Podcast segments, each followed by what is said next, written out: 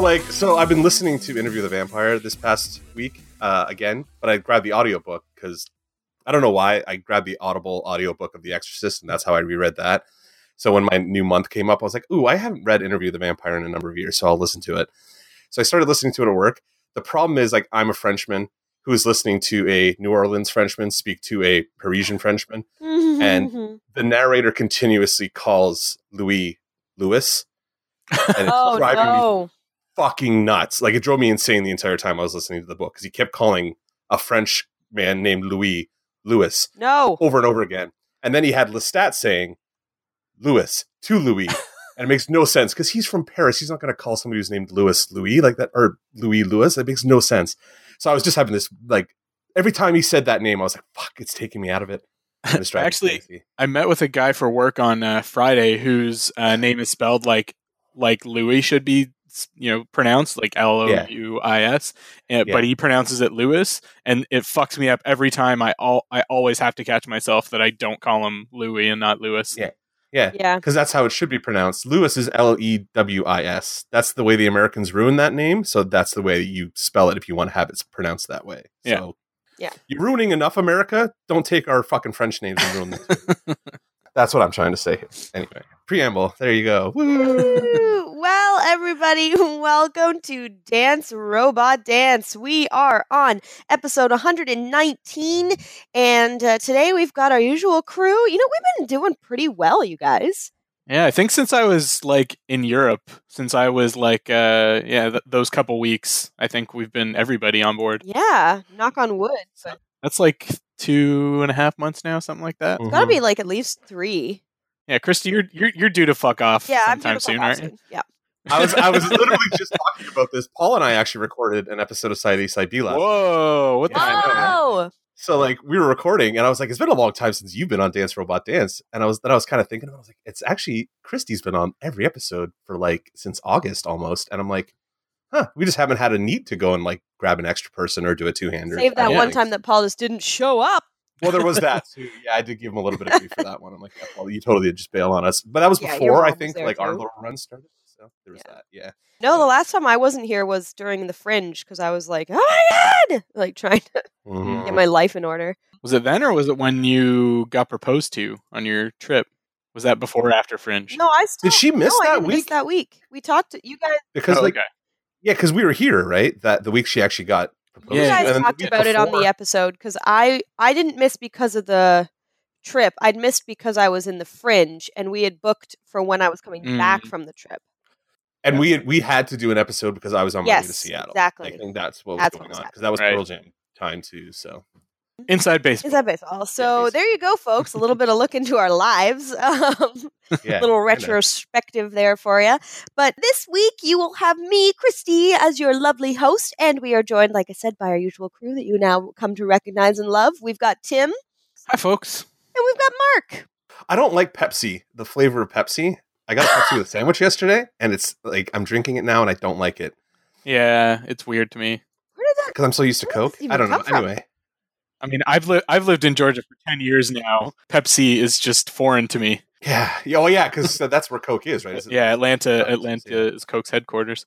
yeah, that makes total sense to me. And like, I am a Coke drinker by most Mm. margins, but like, I ordered a sandwich, and Pepsi was the brand they had, and I'm drinking it now, and I'm like, I don't like it. I don't. Yeah, when I'm when I'm traveling now and like somebody tells me like they only have Pepsi products, like it takes a second to process. I'm like, what? What do you Wait, mean? What do you, That what? That's a thing? why do you only have real that? thing? What's wrong with you? yeah.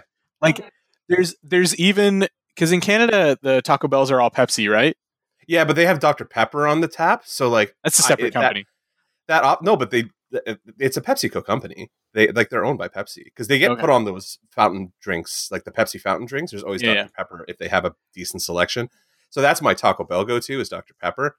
But Yeah. like I was ordering off Uber Eats from Subway and they like only had Pepsi and ginger ale, and I'm like I don't like either of those options, so Mm. I'll take Pepsi, I guess. But I was I was going to say that in Atlanta there's even Taco Bells that serve Coke products. God, that would be amazing. That's my dream world. I don't really. Anyways, yeah, I don't drink tangent. pop. I'm not a pop person. I cut it out and then like go back to it occasionally, and I've been on it again the last couple weeks. So I don't know. Yeah. Yeah, I just, but I just, I just opened it and took a sip of it as we were starting the episode. I was like, I just don't like the the fizz Anyway. that it brings back into my nose if I like burp or cough or anything like that. I'm just like ah, ugh. So You know, like that Yeah. burning sensation. It's basically an addiction. Like I think people are just addicted to it at this point, and I know it's definitely one of those things for me where I'm like, I just love Coke so goddamn much, even though I can't really explain to you why I like it. Like, there's no reason for me to like it. I just, Okay. What's the cocaine? yeah, I guess chicken. Cocaine. that. Hello. Anyway, hi everybody. um, I don't like Pepsi. but- As far as vices go, soda isn't bad. yeah, soda. Mm. Soda ain't too bad. So, Yeah. anyway, like they were saying, hello and welcome. Uh, we've got a fun episode for you this week. We're going to be talking about Daredevil, so stay tuned. Yeah, solid season. But we will we will be talking about that for our meat of the episode. But uh, as per usual, we're going to move to our first segment, and that is where we dive into the news of the week a little bit.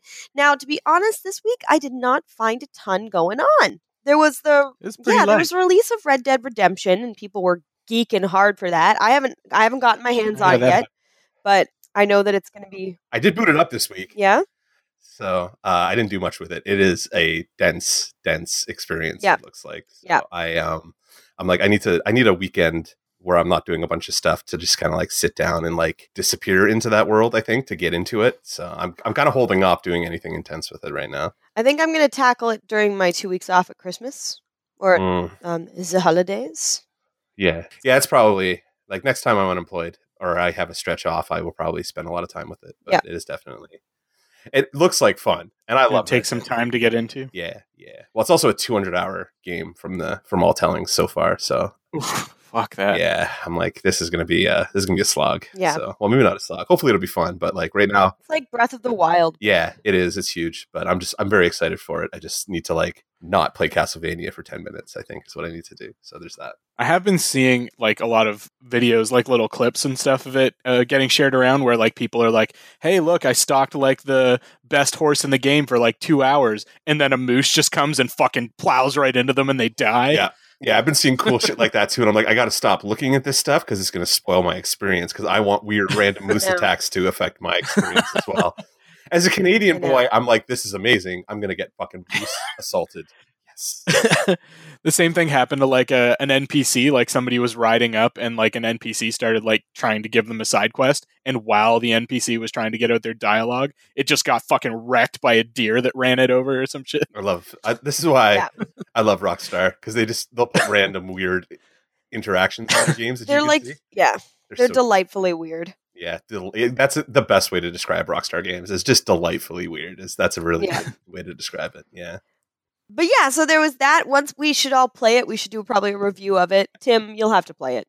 I'm not playing a 200 hour game that No, I just have no try it. no investment in whatsoever. I'm not spend. I don't have any fucking platform I can play it on. That's Well, true. Mark You and buy I a will just have PS4? to. Uh, Solve that somehow. Yeah.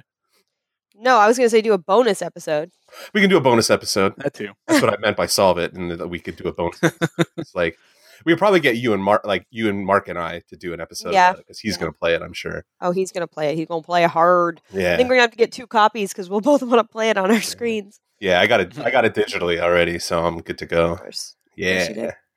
So the some of the news that I found though was that Birds of Prey, the the movie Birds of Prey uh, about them, is uh, going to have Ewan McGregor cast as Black Mask. I'm fucking there for that. That Yeah. sounds awesome. this has made me make a new decision. I don't want an extended DC universe anymore. I want an extended Bat universe. Batman universe. You want a Bat family? Yeah, that's all I want them to do. Yeah. Fuck all this other stuff. Like, do a Superman movie. I want a Man of Steel too, really. But like, if you have to recast Batman, fine. But like, just make all these Batman things happen. Like, Ewan McGregor's Black Mask. I'd never in a million years thought I'd see them do Black Mask and give like an actor as big Yeah. a name as Ewan McGregor that role. I'm so in for this. Like, this is amazing. And he's a perfect villain for a Birds of Prey uh, movie as well, because he's like a street level villain, like not a super powerful villain or anything like that, but you know, sort of. I mean, kind of like Wilson Fisk, like sort of Kingpin-y kind of villain, and Mhm. I, yeah, I think that I think that could be really cool.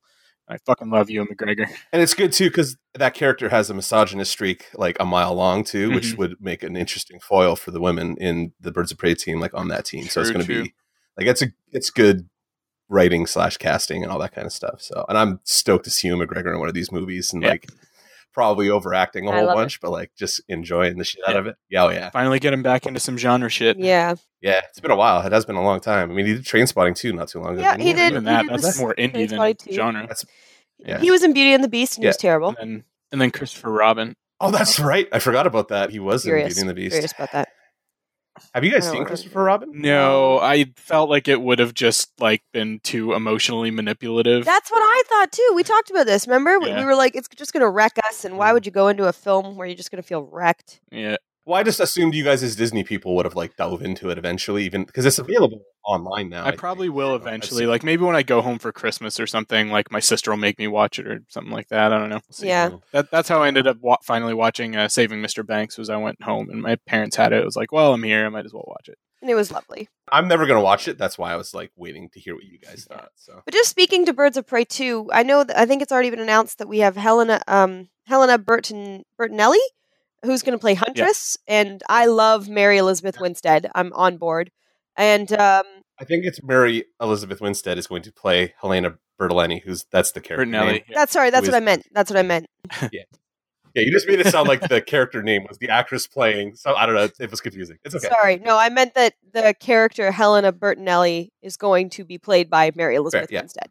And then Black Canary is going to be played by Jurnee Smollett Bell. I don't know who that is. No, we. Uh, is this the one where they we talked about this and she's like racially divergent from her? She's like, yeah, like mi- mixed race or something like that, or uh, or at least non-white for sure. And yeah, I think uh, I'm I'm interested. yeah, I'm totally I think- interested. Yeah. Like uh, Birds of Prey is a book that I like a lot. So it, it that movie is. Yeah. I'm looking forward to it.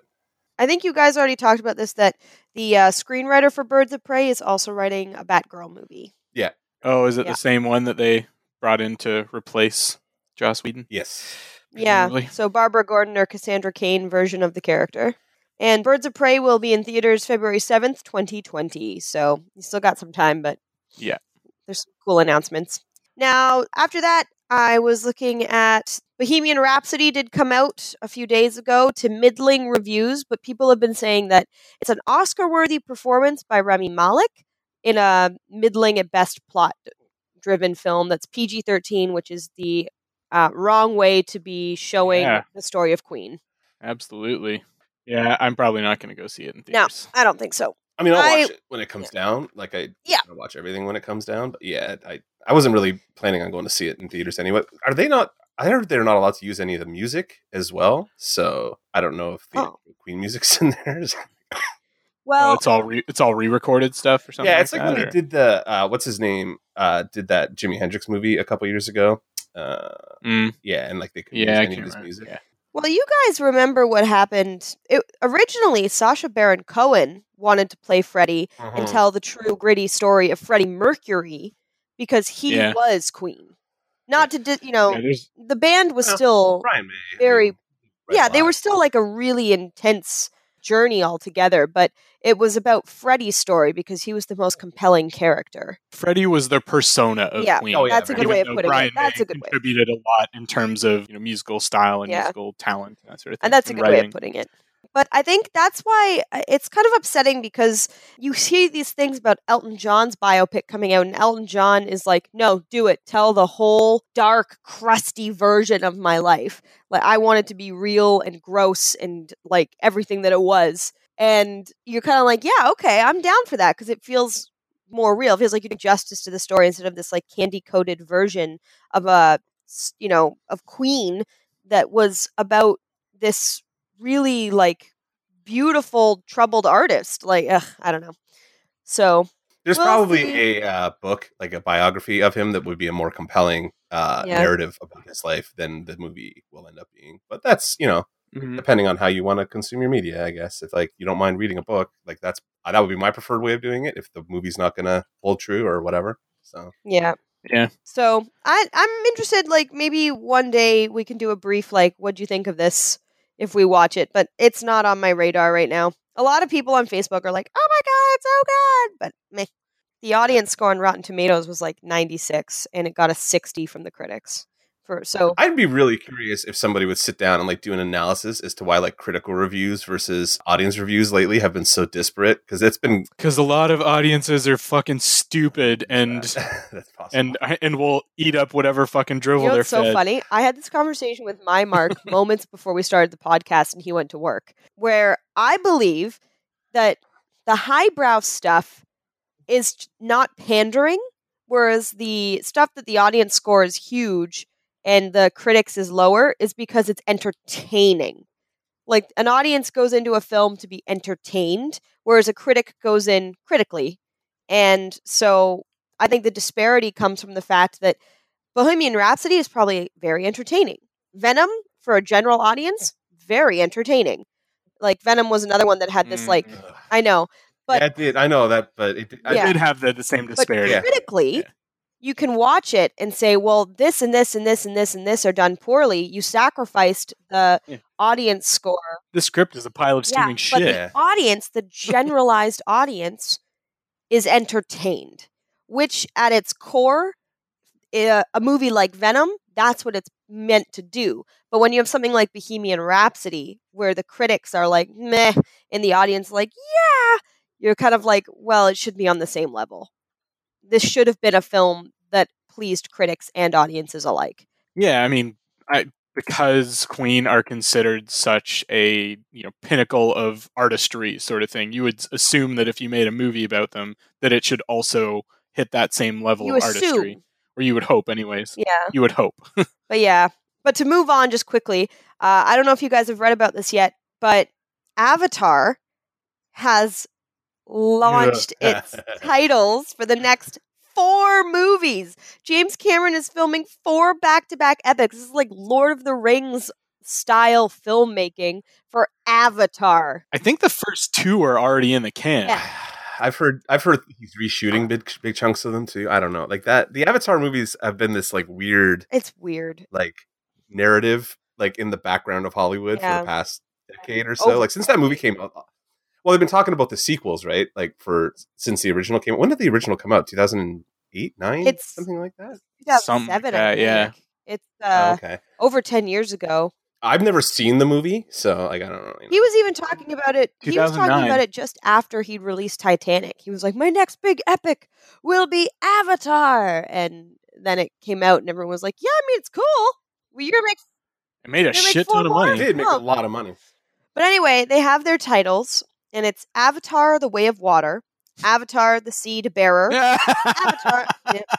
Avatar: The Tulkun Rider, and Avatar: The Quest for A- Eywa. Eywa.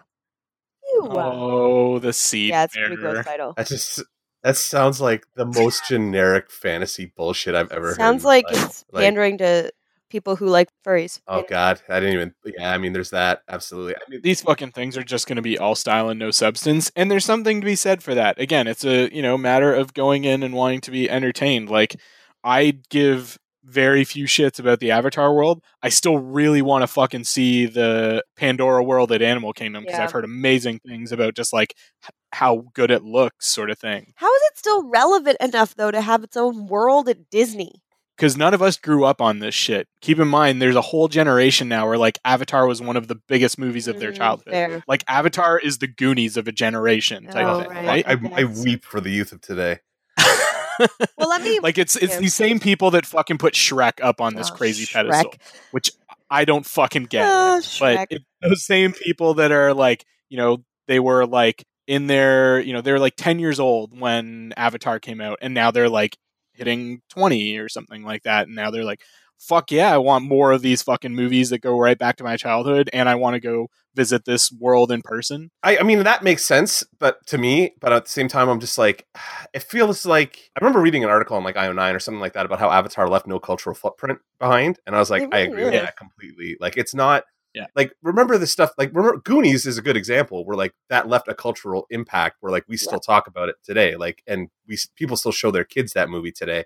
I don't feel like Avatar is the kind of thing that like people will do that with. I may be wrong, because I'm just not. just because you haven't seen the sequels yet, Mark. Well, I also haven't seen the original, so I don't know what the fuck I'm talking about. To be perfectly honest, Well, But- let me read you this. Let me read you this. We already know that the first sequel will take us under the Sea of Pandora, so it makes sense the next one is going to be called The Way of Water.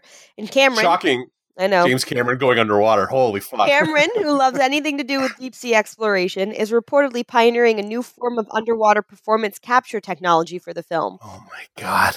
Um, he told Collider that what he's doing has never been done before, and the problem with water is not the underwater part, but the interface between the air and the water, which forms a moving mirror. That moving mirror reflects all the dots and markers, and it creates a bunch of false markers. It's a little bit like a fighter plane dumping a bunch of cha- a chaff to confuse the radar system of a yeah. missile. Hmm. And then he says, We also know there's a lot of much younger actors join, joining Zoe Saldana and Sam Worthington in the cast list, suggesting that the film might follow Neytiri and Jake's children over a longer period of time. So, does that suggest a plot for Seedbearer? And Tulkuns haven't been mentioned before in the Avatar universe, but Eywa is basically the film's version of the Force, the all seeing, all knowing spirit uh, power of the Na'vi. So last week, Sigourney Weaver, who returned as Dr. Grace Augustine, told the Hollywood Reporter that we just finished shooting two and three, and that she was about to start being busy doing Avatar four and five. So the release dates have already shifted a lot, but the four films are currently pledged for December 2020, December 21, 2021, December 2024, and December 2025. Now I'm disappointed Disney has stopped making annual Star Wars movies. Like this. Yeah. That, that, if this is why, Yeah. that's what this news makes me. Is like I'd rather watch like a mediocre Star Wars movie than any of these Avatar movies. I don't know. I'm I'm on board to see what the next one is, just to like experience the majesty that James Cameron always promises. And I'm like, all right, all right, you know, show me show me what you got, James Cameron. But Maybe I should see. Maybe I should watch the original at some point. yeah, I would watch it a bit stoned and you know all the lights off and just really get Wow. some like power sound going, and you might enjoy it. Yeah, exactly. It's it's one of those ones that deserves to be seen, like you know, with fucking good quality sound, yeah. you know, big TV, HD, mm-hmm. everything. It's everything. like the opening to Top Gun. Yeah, fair. There's a reason why I spend all that money on that surround sound system that's downstairs. So I guess yeah, it's to watch Avatar, Yeah. right? yeah, that's exactly why. It's not you know so that I could rewatch the Marvel movies a million times Nah. in surround sound. I don't know. But yeah, so I I would recommend you watch it, Mark. I think you'd actually, All right. I think you would find it intriguing at least. We'll see. I'll, I'll I'll I'll give it a I'll give it a spin. I'll see if I can watch it in 3D like it's supposed to be watched and all that good stuff. So Mm. I got the the TV and the what do you call it the glasses for it. I think I should be able to figure it out. Mhm. We'll see. But anyway, so uh, that is about all the news that I could find this week.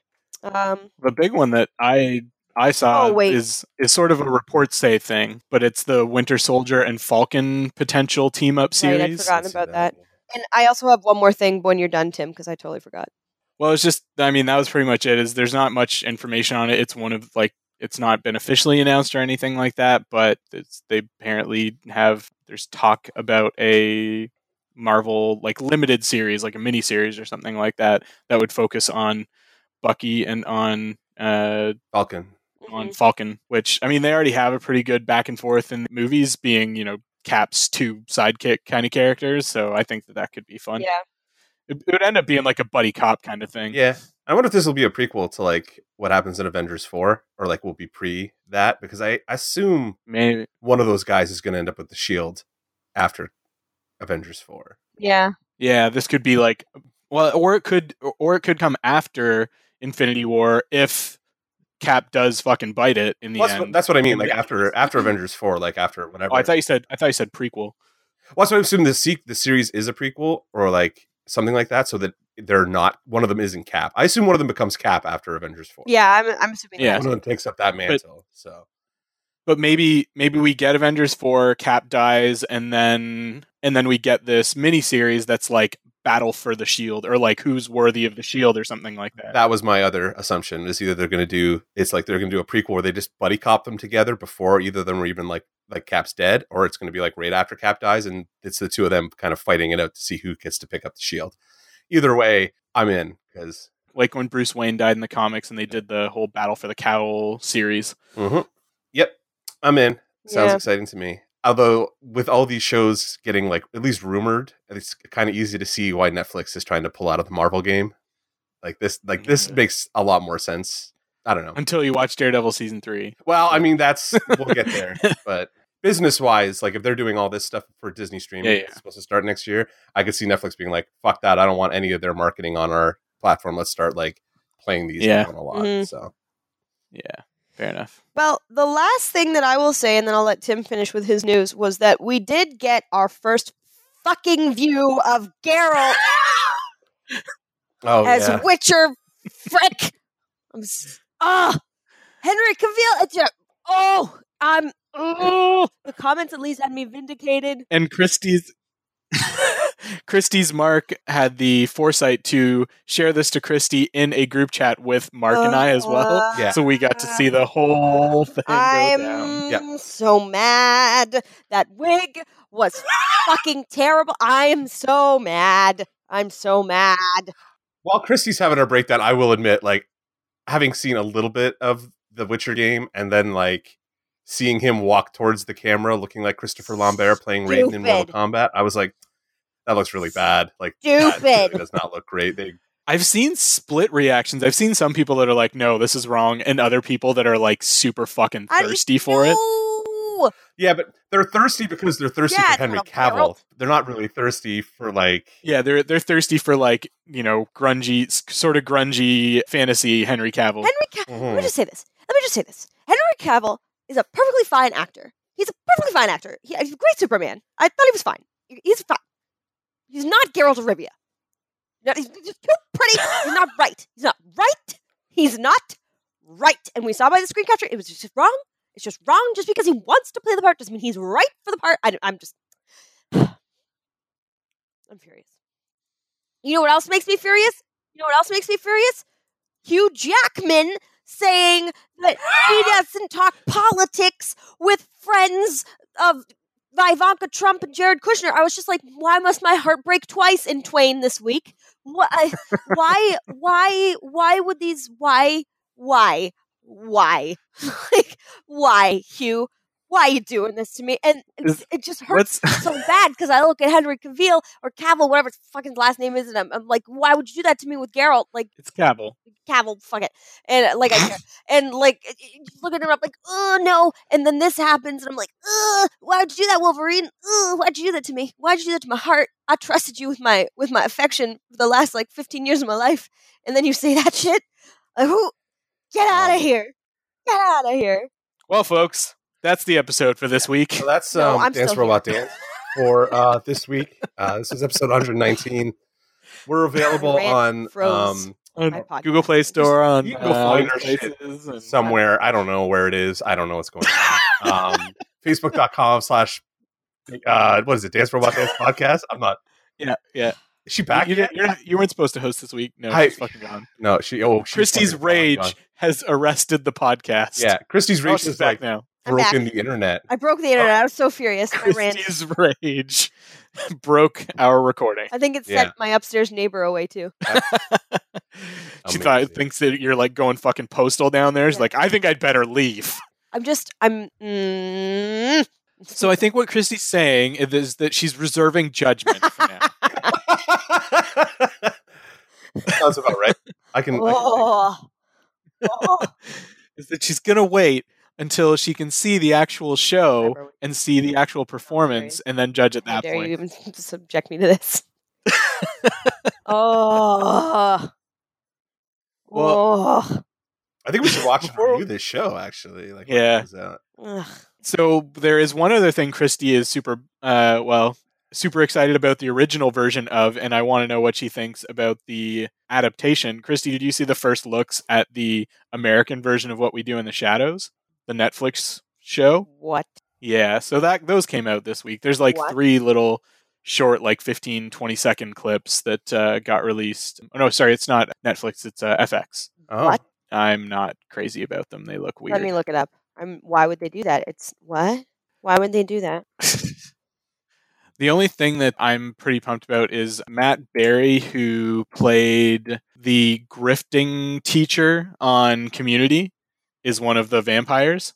You guys Oh, remember really? that uh, Yeah. that that Community episode, which Yeah. is a fucking solid episode. I think he will probably be really good, but he's not in the those little first looks very much. Why do they keep messing with stuff that's still relevant and good. Oh no! Oh Yeah, I'm- no! Oh no! That So at first first, image. at first look, I was like, "Wait a minute, is that David Boreanaz?" But it's not. Oh, It's a apparent looks to be like an Indian American vampire. Named Nandor, played by Kayvan Novak. I'm looking at the trailer. Like it, it looks like they're not doing a straight up, you know, like copy. Like they are sort of just doing it like here is what it would be like for vampires. I think they're in New York, in uh, in New York City. Like I, uh, I get what they're doing, but Oh, Doug it's Jones is apparently in it. eh, I don't know. Yeah, I don't know. I don't know what to think about that. Why would they reboot it already? Well, it's not a reboot necessarily as much as and just an like it's like you know the UK Office versus the US version of the Office. That's And as long as they do like the the US office ended up working for as long as it did because they didn't they they went off and did their own thing. They didn't just stick to the story and the sort of vibe of the UK version like they did for the first season or first couple episodes, but then they started going away from it. So yeah. if they can make their own identity that's separate from the very New Zealand what we do in the shadows, then I it could work, but we'll see. Yeah. Well, we'll see. I uh, now I want to find more stuff that Christy won't be excited about. No. That was pretty much everything that I had, though. All right. Mark, do you have anything? no, I'm good. I'm sorry. okay. Gotta finish the episode now. I did not use my energy well. Christy's spent. So, crime spent. Why don't we just do our geek of the week? Week. Geek of the week. We're going to do Geek of the Week. This is our segment in the episode where we talk about the geekiest things we did this week. So, we are just going to start this running. Mark, you've been kind of quiet the last few minutes. Why don't you tell us the geekiest thing you did this week? Well, I think the geekiest thing I did this week we talked about at the beginning of the episode, where I had a rage moment because they were mispronouncing the That's very true. 30 year good. old, forty year old novel.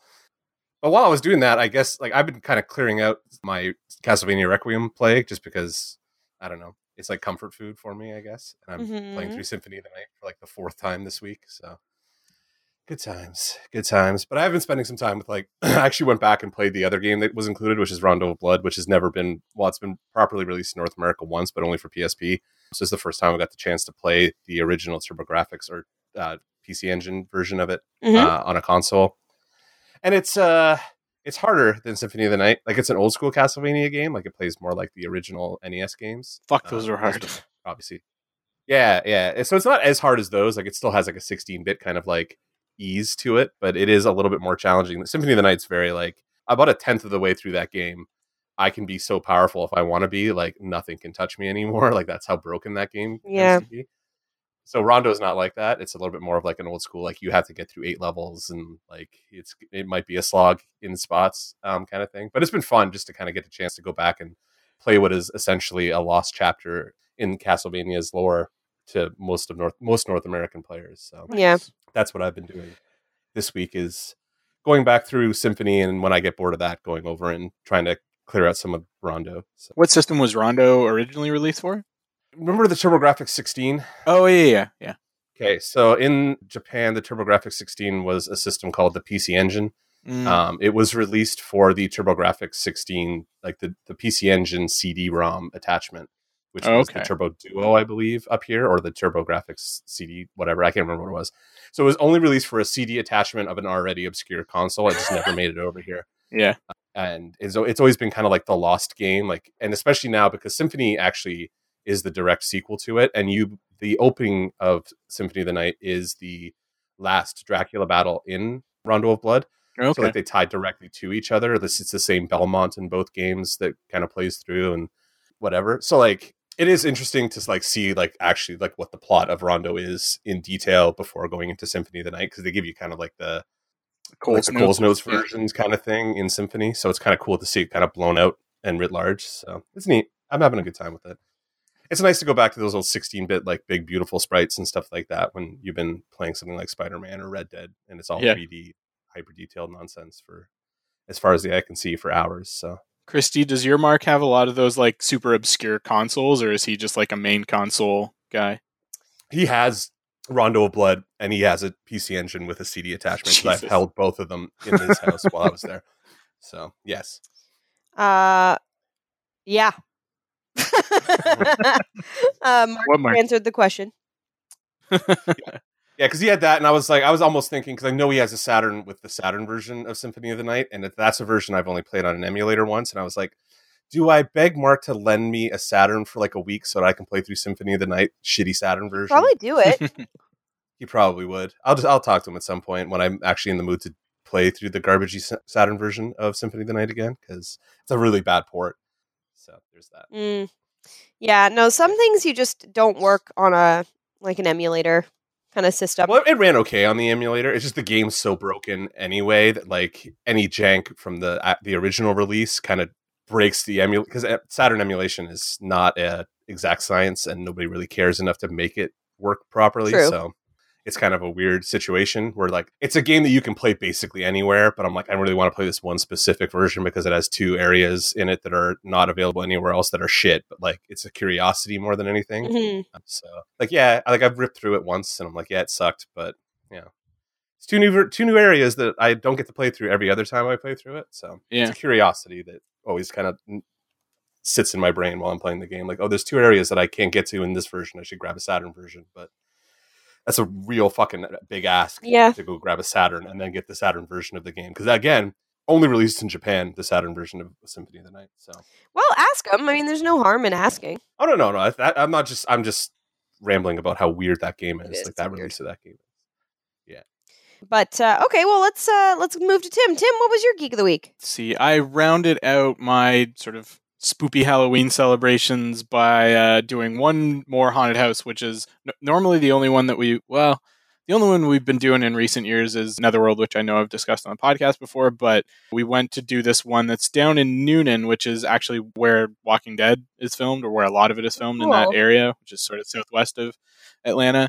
And there's a haunted house down there called 13 Stories, and their main house has a pink trap house, haunted house within it, sort of thing. And that was kind of interesting. Like it was like they were playing trap music through the whole house, so you'd be walking through, and it was kind of a very Atlanta haunted house uh, in this like old uh, abandoned warehouse that already like I'm pretty sure the mold and musty smell was like part of the yeah it was legit they didn't have to fake it so it was an interesting experience and it was really like a lot of the time haunted houses are you know pretty like cramped and you're going through like pretty narrow corridors and that's uh, but this was there were a lot more wide open spaces you'd walk into which is weird because kind of it would be harder for you to tell where the scares were coming from.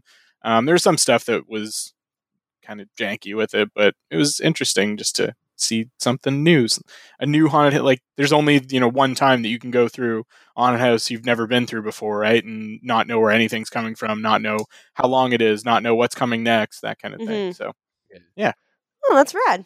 I'm glad that it was like entertaining and everything that you hoped it would be. Yeah I, I don't know if i would necessarily if it's one that i would go back year after year but i'm glad that we went and did it once Yeah.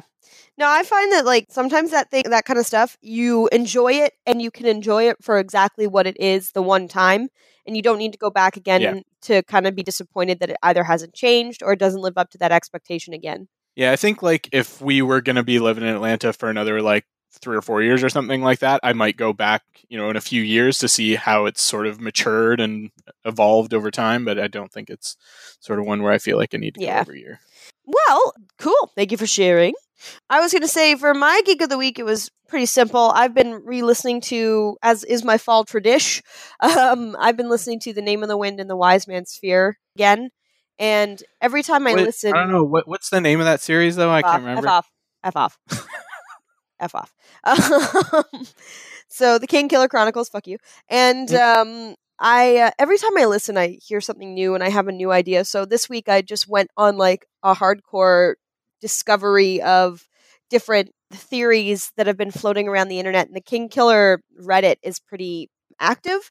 So reading just a ton of different fan theories and ideas about what the next book is going to be, even though it doesn't have a date yet. They're speculating 2019, but they've been speculating every year for the last like six years.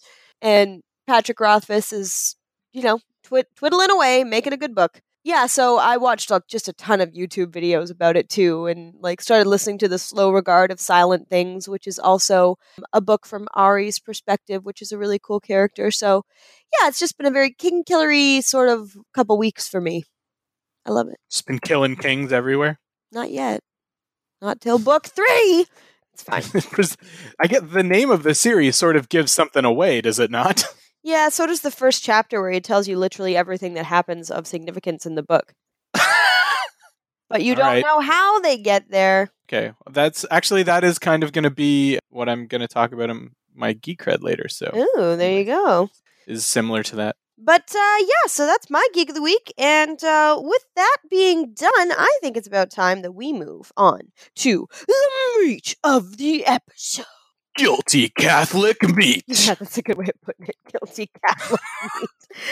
Well, everybody, like we said at the beginning the episode, we are going to be talking about Daredevil this week. I didn't send the guys any questions because I kind of just want to have an open discussion about our thoughts on the uh, um, overall season. We already started to have a bit of an argument on um, in our messenger, so we decided to save it for the episode. But I have some I have some differing viewpoints on the season than the guys do about certain characters. Just on one arcs- character. On certain arcs.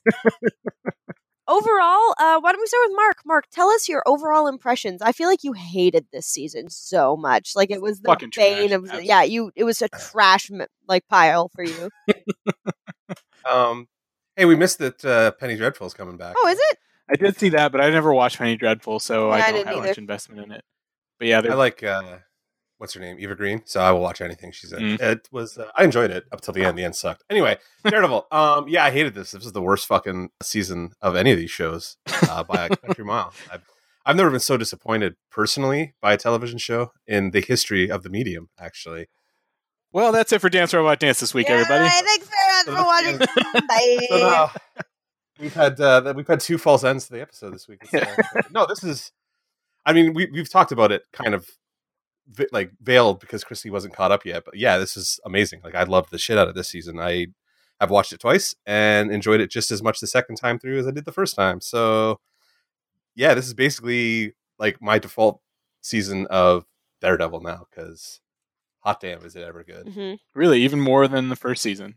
Yeah, the first season, I feel like because they're doing so much world building, there's so much like, oh, we have to explain why this is happening and how he got his Yeah. powers and this, that, and the other thing. Whereas this is just like, hey, into the, the character work and that kind of thing. yeah, Yeah. it's like that because this is where like, hey, you know who Daredevil is, you know what his powers are. We're gonna give you his arguably best villain, and we're gonna bring back the most popular villain from the earlier seasons, and we're gonna mix it all up, and we're gonna make his life miserable for 13 episodes. Have fun.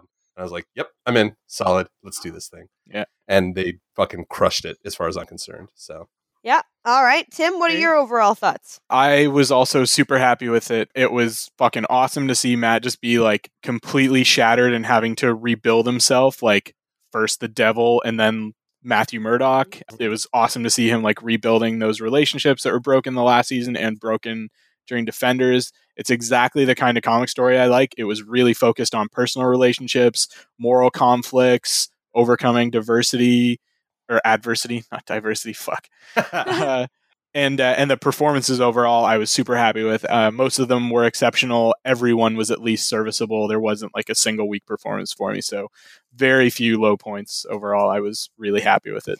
Yeah, I I enjoyed the season. It was my favorite of the Defenders seasons that I've seen yet. Second only probably to Jessica Jones season 1. Mm, no, better than that. That's your opinion. You're entitled to your opinion. Does not mean that it changes mine, sir. Because I thought that, yeah, I thought performances were all really serviceable. I enjoyed Vincent D'Onofrio's portrayal of Kingpin very much, but found that it started to Mhm. fall off a little bit at the end. Really? I didn't think his like performance fell off so much. It's just like the plot around Yeah. Kingpin got like a little bit too unbelievable for Yes. like even comic booky unreality. I was like, okay, this is too much. like he's Yeah. too ahead of the game to be Yeah. believable Yeah. to me. Supernaturally or Yeah. something. Yeah, Yeah. yeah. There were some, and that was part of some of the smaller issues that I, I have with the season, which is why with Jessica Jones, I thought it was a bit tighter of a plot throughout because there it was a little bit more believable because you had that supernatural element that kind of lent itself to Kilgrave. Whereas in this, Kingpin is this monstrous mob mogul who is that was a great alliteration. Um, Yes. who is brilliant, but when we get to these final two episodes, I just found him to be too unbelievably connected. Like there was just so many things I was like, mm. and there was a lot of repetition of problems with him. Is the, are we still on general impressions? Sorry, I got distracted. but yeah, no. Generally, I mean, if we're gonna gripe, we can Yeah, gripe. no. generally, I thought it was definitely one of the strongest produced uh, series that Marvel has put out on Netflix in a very long time. Yeah. Yeah. But yeah, that's my general impression. So, okay, let's um let's we'll move into gripes a little bit. Just like just overall gripes like I was just talking about, just to get some of the, you know, bigger stuff out of the way before we get into character development and some of the nitty-gritty. So, Mark, do you have any? Uh, gripes. My I have a well, I have two, and um, one of them is just like my Okay. stock standard uh, gripe, where like Karen's in mortal danger for like five episodes, and nobody to call Frank, who would probably deal with the fucking Yeah. problem in about thirty seconds and some explosives. But Yeah, um, why did no one call Punisher? yeah, like you just call the Punisher. Like if you like, especially at that point, Matt's already made the decision he has to kill Wilson Fisk, so you may as well just like call the guy who can do it as efficiently as possible and just get it done. Yeah. That's my one thing. The other thing is like a symptom that these shows have been displaying, even in their better seasons, a lot the last little while, where like they introduce secondary FBI characters and you're supposed to treat them or like them as much as you like the mains that you've been living with for a season at the very minimum, Yeah. or probably like three seasons and or four seasons, I guess, really in the case of uh, the Daredevil cast. But they did the same thing in Punisher, where they had like the FBI person, like that woman whose name I can't remember now uh, in it. And then now we've got Nadeem in this one, and I'm like, oh, it's kind of like the same plot point.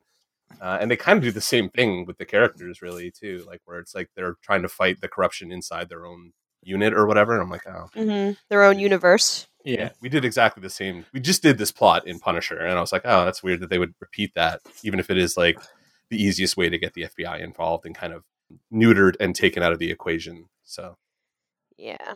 Yeah. Okay. Well, what uh, what about you, Tim? Overall gripes, In terms of sort of sort of general gripes, general gripes. a lot of mine are, are very are very specific. I would say the only one that sort of recurs a few times throughout the season. There are a couple of the fight scenes and stunts and stuff that where some of the hits were pretty fucking pretty fake and and really t- and and in, it's particularly in some of those long sequences which have become a hallmark of this series and the and, and to a lesser extent the Marvel Netflix series as a whole which are great when they're executed well but if there is you know it comes at a price right? It comes at a price of mm-hmm. believability in some ways because you know when you do have a 5 minute fight shot like single shot or something like that that involves 50 60 hits a couple of those are going to get flubbed and i'm it there were a few of those throughout the season that kind of took me out of it but that being said there were still some really great fight sequences that weren't those longer drawn out ones and this was something that i i, I rewatched this again you know in prep for the episode because the first time i'd watched it i was watching it like while i was working and wasn't paying really strict attention to it Yeah. so in rewatching it and watching it more closely i caught more of that the second time through I catch a lot of Uh, that on rewatches of all the seasons. It doesn't necessarily Mm. affect the way I view the show that much. Like usually, especially in this season, we're like, I know you're talking about the the prison escape, which we'll probably get into in detail later, because there are a couple good whiffed hits in that sequence, Yeah. especially in the beginning of that sequence. I'm like, I just kind of forgive it because it's like such an intense process, and they're probably on their fourth take, and they're probably all exhausted yeah by that absolutely point. So I'm like, ah, he whiffed that Yeah. sucks. But like, there's a couple of the other hits that I'm like, fucking. Even I know it's a stunt, and I know they're faking it, and I'm still like, ugh, oh yeah cringe. like when some of the shit. when Fisk like slams Dex into that Oh. wall in the last episode. Fuck me. Just crushes his spine. As somebody with lower back like trauma already, I was like, I yeah, my eyes like I cinched up when he did that. I was like in Yeah. fucking agony for him because I was like, oh god, that Mhm. must hurt so fucking bad, like so fucking bad. Yeah. Or it doesn't at all because he's completely fucking shattered his nervous True. system at that point too. yeah. that Yeah. possibility also.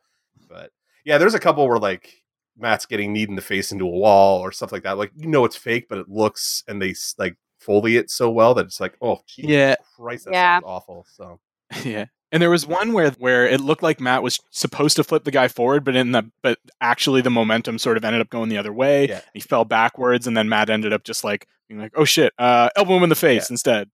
It was one of the guards, the prison guards, and I was like, "Okay, like See, I didn't. you know, I didn't mind that because it kind of worked in like the panic. It worked for the panic mode that he was in at that point. Yeah, I, yeah, I I, could see see, him look back and be like, "Oh shit, he didn't fall right," and then like yeah, then he goes over to like, "I'm gonna have to put a hit down on this guy." But he does a couple Yeah. drops where he lands people directly on their necks and heads, and I was like, "Oh fuck, yeah, how?"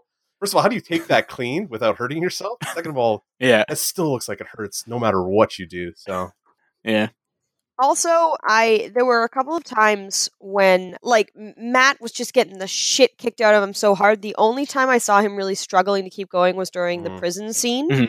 I thought that, you know, he doesn't have superpowers. He has super Mhm. senses, but like any other person would eh, considering the trauma his body has been through, there's no way this guy could have kept going over the like few days that he had been yeah.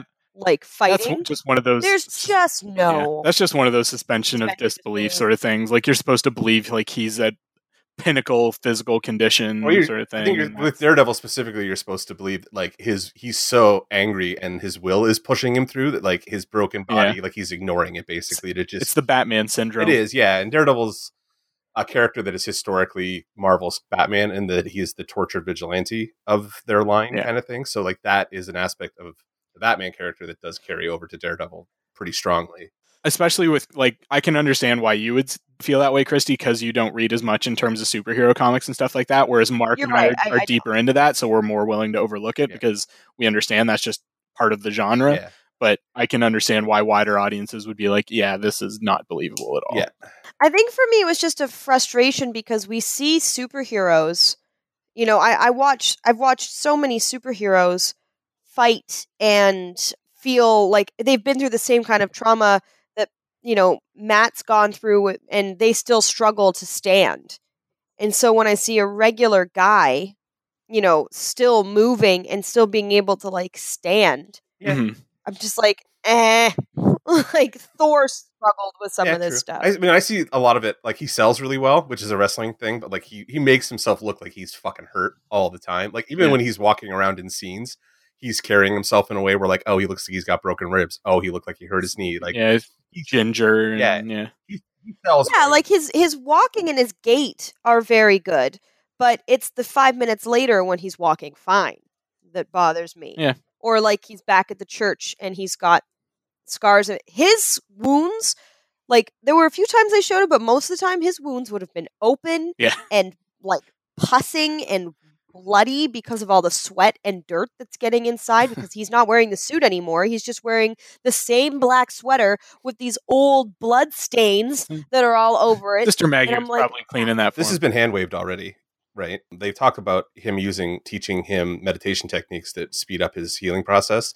It's a hand wave. Oh, I yeah. admit, oh. but they do mention that in season two, or yeah, I think it's season two or Defenders. I can't remember which one, but it's in there when he's working with Stick, yeah, where they the do stick. talk yeah. about him using Mhm. meditation. okay i wish then they just i wish they'd yeah, re- the idea. reintroduce that idea Yeah, that's fair. I understand that, but like, I was like, I know they've talked about his healing, like his meditation, like the ninja training he has to like heal and stuff or something. So yeah it's still like I totally agree. Like it still kind of like takes you out of it. The fact because he's he does like he takes a shit kicking and keeps walking, Yeah. and I'm like oh to me that's superhero stuff. But I can see I agree with Tim. Like I can see why if you're a regular person watching him get punched in the face 48 times and then get up and keep walking, I'm like that's a little I'm bit. good. I'm good. I got it. yeah Just walk it off.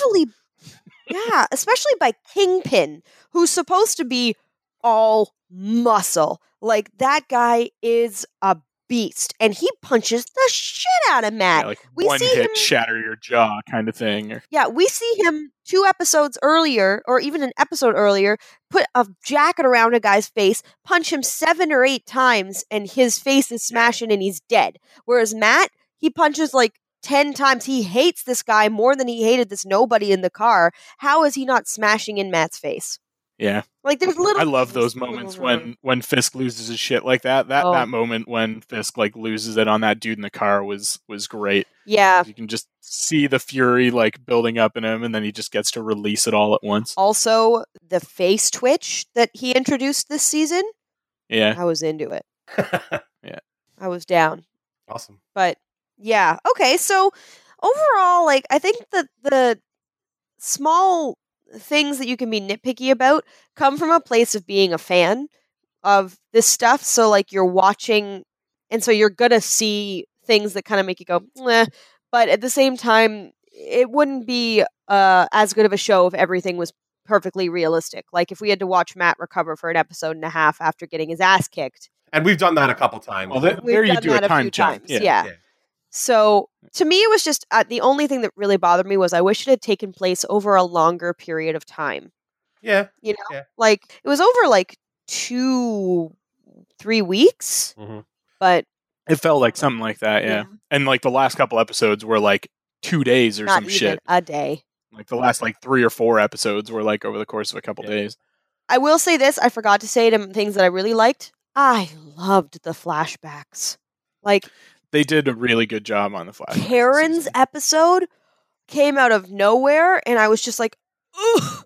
Yeah, yeah, it was really good. I was like very happy with the fact they finally touched on her backstory, and it was heartbreaking. yeah, it was it was pretty gut wrenching. So I was like, that's pretty cool. Like they did a good job with that, and she killed it. Like I really, the Karen character has always been a little like hit or miss for me, where like she does stupid, stupid things, Stupid like, shit. stupid shit, and I'm like, god damn it, like.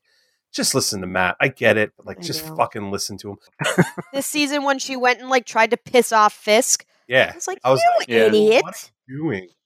so, like, I kind of get that she's got like a death wish kind of thing going on, but I don't know. That episode was excellent, and Deborah Ann Woll was great this year. Like, she's always been very good. I just feel like sometimes the material they give her to work with is like, like we're trying really hard to put her in damsel in distress mode, and Mhm. it kind of sucks when they do that. But that Yeah. episode was excellent, so I was pretty happy with that episode in particular and her performance the entire year. So.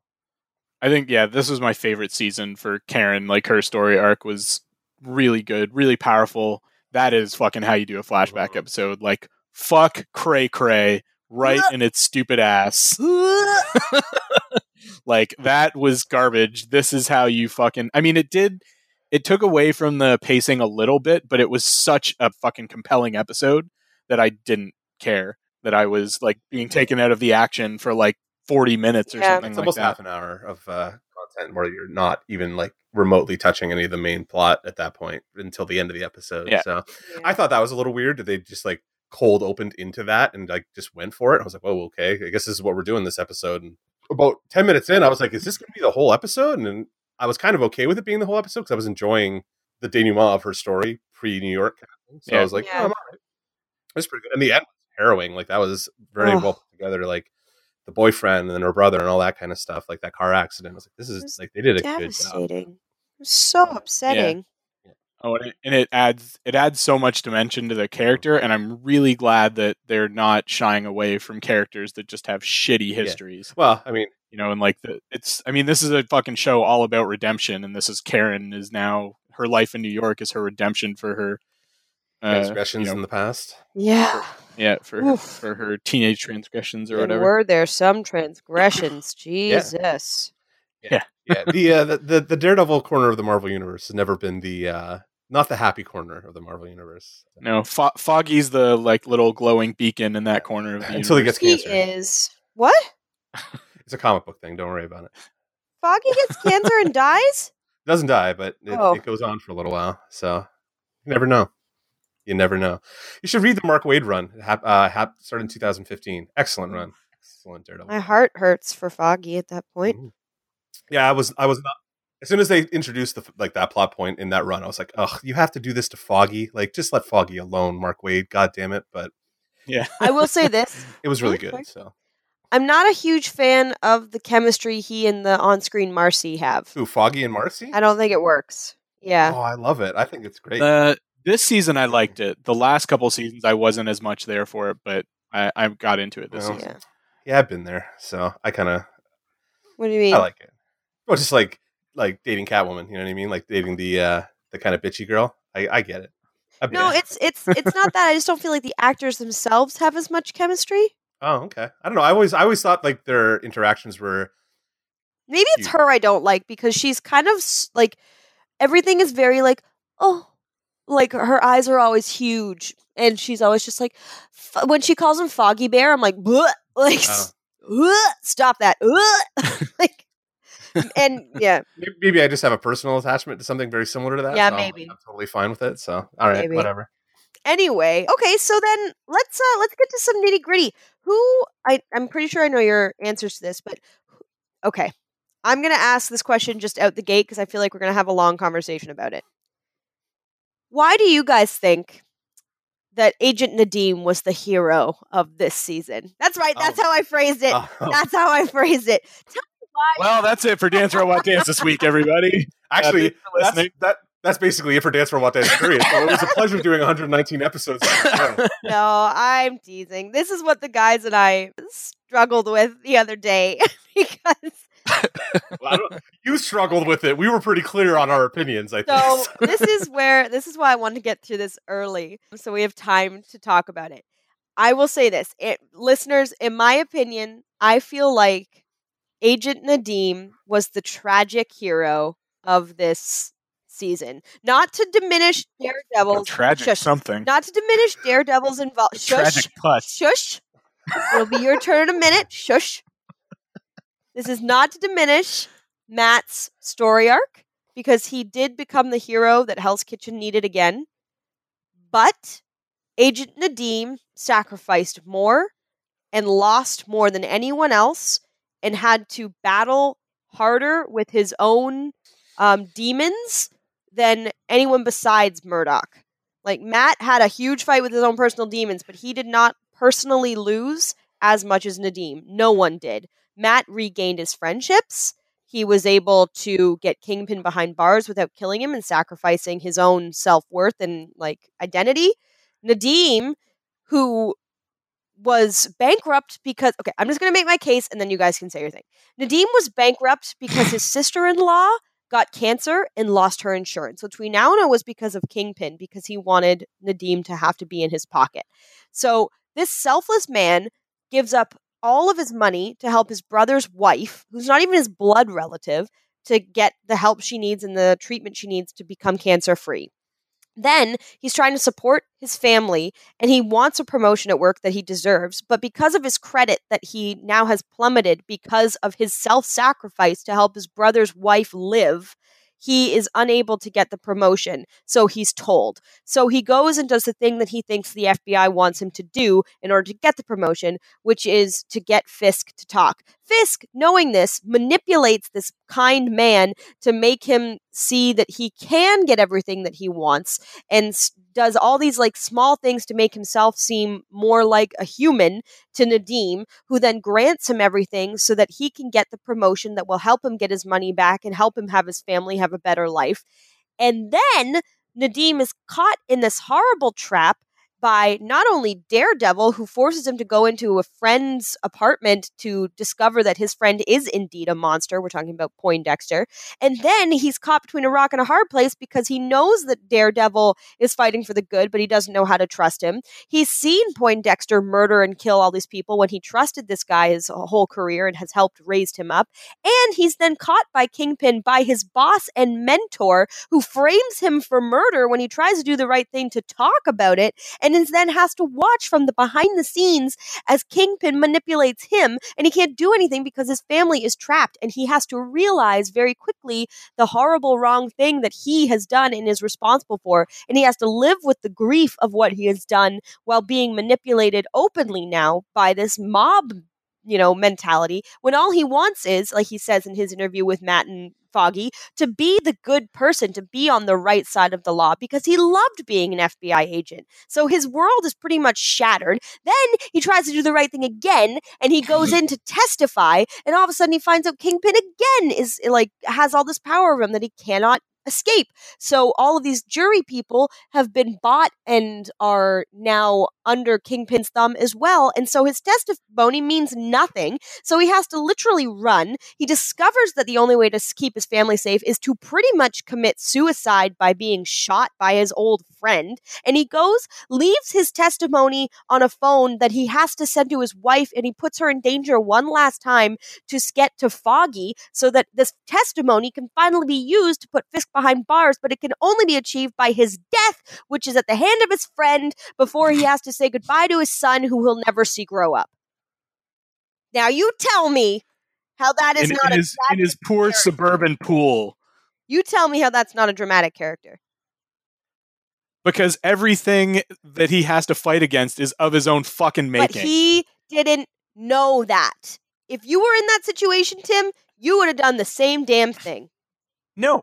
Um, so the the speech that, or the rant that fucking Matt has against Nadeem in like episode 12 was so cathartic for me where Matt's like you fucking did this. This is all your fucking fault. If you got in financial trouble, you sell your fucking house, you move somewhere else you can afford to, you get a second job, whatever. And it was his Nadeem's fucking pride is what got this whole season started. But the reason Matt is furious is because he sees a lot of his dad in Nadeem. It's Nadeem is his father incarnate. It is. It's about pride, but Nadeem also admits that that was a mistake. Could he go back, he would have changed it. People don't want to admit, and that's why there's so much financial crisis that we have as a spending cap in capitalism in the you know North America because people spend beyond their means and they look for the easy way out because it's it's like you always convince yourself you're not in as deep of a hole as you believe you are. I do not see him as a hero by any fucking stretch. Like I he's a net How do you not? He net- gave the defense the put Fisk behind he's bars. a net because he would have fucking stayed behind bars if N- Nadeem hadn't fucked with him in the first place. But he never would have been put behind. He never would have had that conversation if Fisk hadn't paid to have his sister's insurance removed, and he committed that initial selfless act to help his brother's sister or his brother's wife not die, Fisk is not die of cancer. Fisk is a fucking known entity. Everybody knows his MO. Everybody knows that he manipulates and FBI agents are fucking trained in counter intel. Dex even says that, that in the, the fucking thing. series and N- Nadeem walks right the fuck into it knowing that he is a risk of being manipulated, having just been told by his boss that that's the reason that he hasn't been promoted is because he is at a risk of recruitment. but here's the thing. He's at no. She didn't say he was at a risk of recruitment. She said the reason Yeah, he hadn't did. gotten no. That was No, later. said it that was later. No, that was like In the- first Yeah, episode right up front, she says it to him while she, like they're talking about why he didn't get the assignment. because his credit score is garbage and his fin- yeah and his finances are shit that's why he hasn't been promoted because he's at risk of recruitment Okay. Okay, so okay, you could you poke a little hole in my logic there. I'll admit. All right, I missed that. I thought that he wasn't being recruited because of his credit. I thought that was the reason. But she was already in Fisk's pocket, which is why she was trying to yeah, that was dissuade that him. was the wait, when they get to that plot point. That's where I was like, okay, this is this is magical kingpin storytelling now. Yeah. Like, this is Yeah. too much. Like, he's too. this kingpin kingpin has like a palantir and he's Yeah, like seeing like, everything that- like the world. it- I was like, why? I used to have Yeah. two children. yeah, that I was like, I was like, oh my god, really? Like she he killed one of her fucking kids. Like this is how deep this. I'm like, all right. I'm like, listen, I I love Kingpin stories where he gets his fucking fingers into everything, but I was like, this is like, I even the That's a little even much. comic book writers don't go this fucking far usually with this character. Like it was so intense, but But this is why I'm struggling because, like, uh, Nadeem is human. You know, if he was, a, you know, if if he was like Matt, if he'd been looking for the signs, then yeah, he would have been more conscious that this was probably all Kingpin. But he is a human character. he's an This was a FBI agent Human decision. he's been trained Yeah, for this but more than fucking Matt fair, has. he's a plot device. He's the, he's the reason. Oh, yeah, how exactly. this that, like the story that we actually care Yeah. about gets put in place. yeah and i'm fine with that. And when i'm he's- fine with yeah. him as a plot device We spend way too much time with the character going forward, trying to make you sympathize. with him. yeah But when you're desperate, this is my point. When you're desperate like he was, you're not going to be looking because you're in a panic. Like, sure, he's still an FBI agent, but he thought he did the right thing because no one could make Fisk talk because literally no one else was right for Fisk. Like, they pushed Nadeem to Fisk and he thought he was being like innovative. He thought he was finally getting Fisk to talk. He thought he was special. And that was the whole point. It was manipulation, masterful manipulation. which everybody knows Fisk does and which Nadeem should have been immediately wary of I, he never met the man. He should have read the brief. Like I'm kind of I'm I'm in between I'm kind of in between the two of you. Like I understand that like he was in a shitty situation and like did what he thought was the best thing to do in that shitty situation. I don't necessarily agree that makes him a hero. I think that makes him Yeah. an antagonist or a protagonist. I don't ne- Yeah. I don't think He was a hero by the end, though. How can you argue this? Uh, Because he got himself he- into the situation. Like, Exactly. But look what he sacrificed to get everybody else out. See, I don't even really like. My thing is, I don't even really consider Daredevil like a real hero. He's basically like an anti-hero to me for the most part. Mm-hmm. So like, I don't really see a lot of heroism in this show to begin with, just because like it's a pretty gray kind of tone of show. Like Matt was on a like Death Wish mission at the end beginning of the season. Yeah. So like it's a lot darker than I think gets to just be like he was a hero kind of thing. He was a flawed character that made a bunch of mistakes and he may have at the end done the right thing because he wanted to do the right thing. I still like think he should have been aware of what was going on way faster than he was. Like he let himself his pride allowed him to think that he was doing the job properly and it blinded Yeah. him to the fact that he fucked up. And when Matt's when Matt freaks out at him at the end, I was like, "Good for you, Matt." Now punch him in the face. I'm- Can we stop going Yeah. back to this fucking plot point that's taking up Yeah. every episode? I want to see Exactly. Stuff, please. I have no problem with. I, I I found Ray believable as a character, Mhm. but and and uh, his storyline was realistic. It was pretty compelling, but I still fucking hated him, and I think that I could never consider him to be a hero. But I just don't understand how you can't because of what he ended up giving up. He gave up his life, his life with his wife, his child. He did everything he could to put Fisk behind bars. He re- he got his, his fix a mistake to fix it. That's what a hero does. Heroes are never so flawed that they run into the battle just to be like, "Oh no, I'm just going to fix this." Like, look, Cap has made huge mistakes. Thor made mistakes. We can talk about Banner has made mistakes. Look at what Hulk does, but he's still considered a hero. Look at Iron Banner Man. is a mistake. Look at Most people don't Iron consider Man. Hulk a hero. You're talking about pride. You're right. Look at Tony Yeah. Stark. Yeah, he did build a murder bot that like almost. He wiped out the built a murder bot, and yet you guys are still like, yeah, Tony.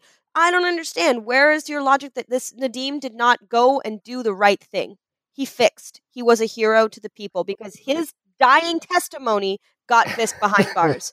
Nothing Matt did got Fisk behind bars. It was the dying testimony of Nadeem. he stopped him from escaping, which was kind of helped him get behind. Stopped bars. him from escaping, sure, but that just meant that Fisk would have been on the run. Doesn't mean that he wouldn't he wouldn't have been tried. Yeah, but he's still like on the run and able to like do stuff, even if he isn't in New York. Like he's is still able to affect shit. Um, not this is why I'm saying I don't. It's not about Matt not being a hero. It's that Nadeem was the tragic hero of the story. Matt got everything back, which won't be forever. But by the end, he was sitting in a sandwich shop laughing with his friends. Nadeem was buried in the ground. and taking pot shots at Jessica Jones. So good times. yeah, I did like that. That was a good reference. Yeah, Karen is a lot more reliable than Jessica Jones. Yeah. Yeah, that's true. My point being is that I think you're wrong to argue that he had no heroic qualities, like that he did not play a hero portion of this thing. I think that you're you're upset. You don't you didn't like the arc, therefore you didn't want to believe. But he is in a lot of Oh, ways liked- like Tony Stark. I liked the arc. I loved watching Fisk just play him like a fucking violin, but I don't think that makes him a hero that he figured that out eventually. Anyway, okay, let's move on. Let's move on. Who? What was your favorite part of the series? Because we fought about that for 20 minutes. What was your favorite part of the series? like of this season. Yeah. Oh, Dex, Bullseye Dex. by a goddamn country mile. Everything that guy did, I was like enwrapped watching. So Yeah. yeah, that and the fights. I love the sound they used with him. Yeah, the the buzzing in his ears Yeah. where when when he's starting to like get agitated or stressed or whatever. Yeah. That was And really the, um, effective. When they actually like his world was spinning out of control and the camera spun around the room and like went upside down because his world was turning upside down. Yeah. I was like, mmm, clever. I love the way they brought Bullseye into this season. I was so fucking happy with the way that character worked. Like, I can forgive basically everything that I had a problem with in this year because they fucking nailed Bullseye. Like, he was exactly as unbalanced and disturbing to watch, and like as effective and terrifying a fighter as he should be. Like, he was everything I wanted uh, Bullseye to be when they finally brought him into the series. And I was like, yes, let's do this. Like him, like finding his fucking like girlfriend, quote unquote's corpse, and then driving and it. then driving her around like, this is insane. and introducing her to people. this is insanity, but I'm so here for it. Like I was just so Yeah. fucking here for it. Like it was so good. I was very happy Yeah. with Bullseye. And like that fight in the bulletin with him and Matt, holy shit. Best fight of the year. that was my favorite si- fight scene of the season. Yeah, It was because it was like rad. Bullseye writ large, man. He's just like, Yeah. Every time I loved that, like the fight psychology in that fight in particular, but like most of the fights between the two of them, where it was like if Matt got close, he kind of seemed Yeah, to take the He was doing advantage. well. And then as soon Yeah. as Bullseye was able to push him off and start throwing again, that's when he took the lead. And I was like, this is exactly how a Daredevil Bullseye fight should work. Yeah. Like in a Yeah. full motion kind of like video medium. Like it's just back and forth, Yeah. back and forth, back and forth. Evenly matched and like trying to figure out like how to take whatever little advantage they have over the other fighter and use that to the to put the fucker down because that's basically what they were trying to do the whole year was like put that guy down as fast as possible and just not able to do it. It was great. I was loving every fight. Yeah. The the unwritten story beats or unspoken story beats in that fight were fucking amazing for me. Like when Matt catches the baton Yeah. and you see that moment of realization, like fuck, this is mine. Yeah, mine. that's one of my pieces. Yeah. Yeah. Yeah. And then yeah, and then he you can sort of see Matt come to the realization, fuck, this guy's impersonating me. And then you can see that moment when Dex starts to realize that he can't take Matt in close quarters, so he backs off and fucking just everything is a projectile and That was so ricocheting that baseball off the wall. tossing and- fucking staplers at him and shit. I'm like, this is great. This is exactly what I want Daredevil or uh, Bullseye to be doing when he's in a like close quarter combat situation. Just grab everything and Yeah. turn it into a weapon because that's what he does. Yeah. And like that fucking that newsroom scene really rung true and was like eerily prescient too, because I'm sure that was written well before that uh, Capital Gazette Yeah. shooting in Maryland uh, in like July, and then fucking a couple weeks ago we had those pipe bombs sent to CNN and shit like that, and was that uh, there was also that Charlie Hebdo in France a couple years ago shooting and shit like that. So all of that, I, I like I really liked that sort of metaphor of you know news outlets under attack Yeah. kind of thing. And the fucking aftermath, the that table full of ringing cell phones and the bloody Oh. evidence bags. Holy shit, that was effective. Yeah, they did. uh They did a really good job dealing with the Bullseye character this season. I think that's why, like, Yeah. when Christie's ranting about Nadeem's arc, I'm like, I don't care. Just fucking give me. Yeah, let's just talk about Like, Dex. just get in here with the Bullseye Well- stuff. Like, it was all Bullseye, Matt, and Wilson to me this year. I was like, as soon as th- that's why I said what I said. I'm like, it just felt like he's a plot device and a, s- like a budget saving plot feature. Yeah. You know what I mean? So we can just show people talking about the plot at the FBI headquarters and not have our lead actors that probably cost a ton of money to have on set doing exactly Mm. the same thing. Like this is the cheap way of doing the show. So this way we can save Yeah. money. So we can do ten minute fucking tracking shots with Charlie Cox in the middle of them and stuff like that. Like I, I understand Yeah. why it was done. I just like I kind of ignore it. I guess like upon rewatch, especially, I was like that was when I was tuning out the most. Was when I was going through that plot again, being like.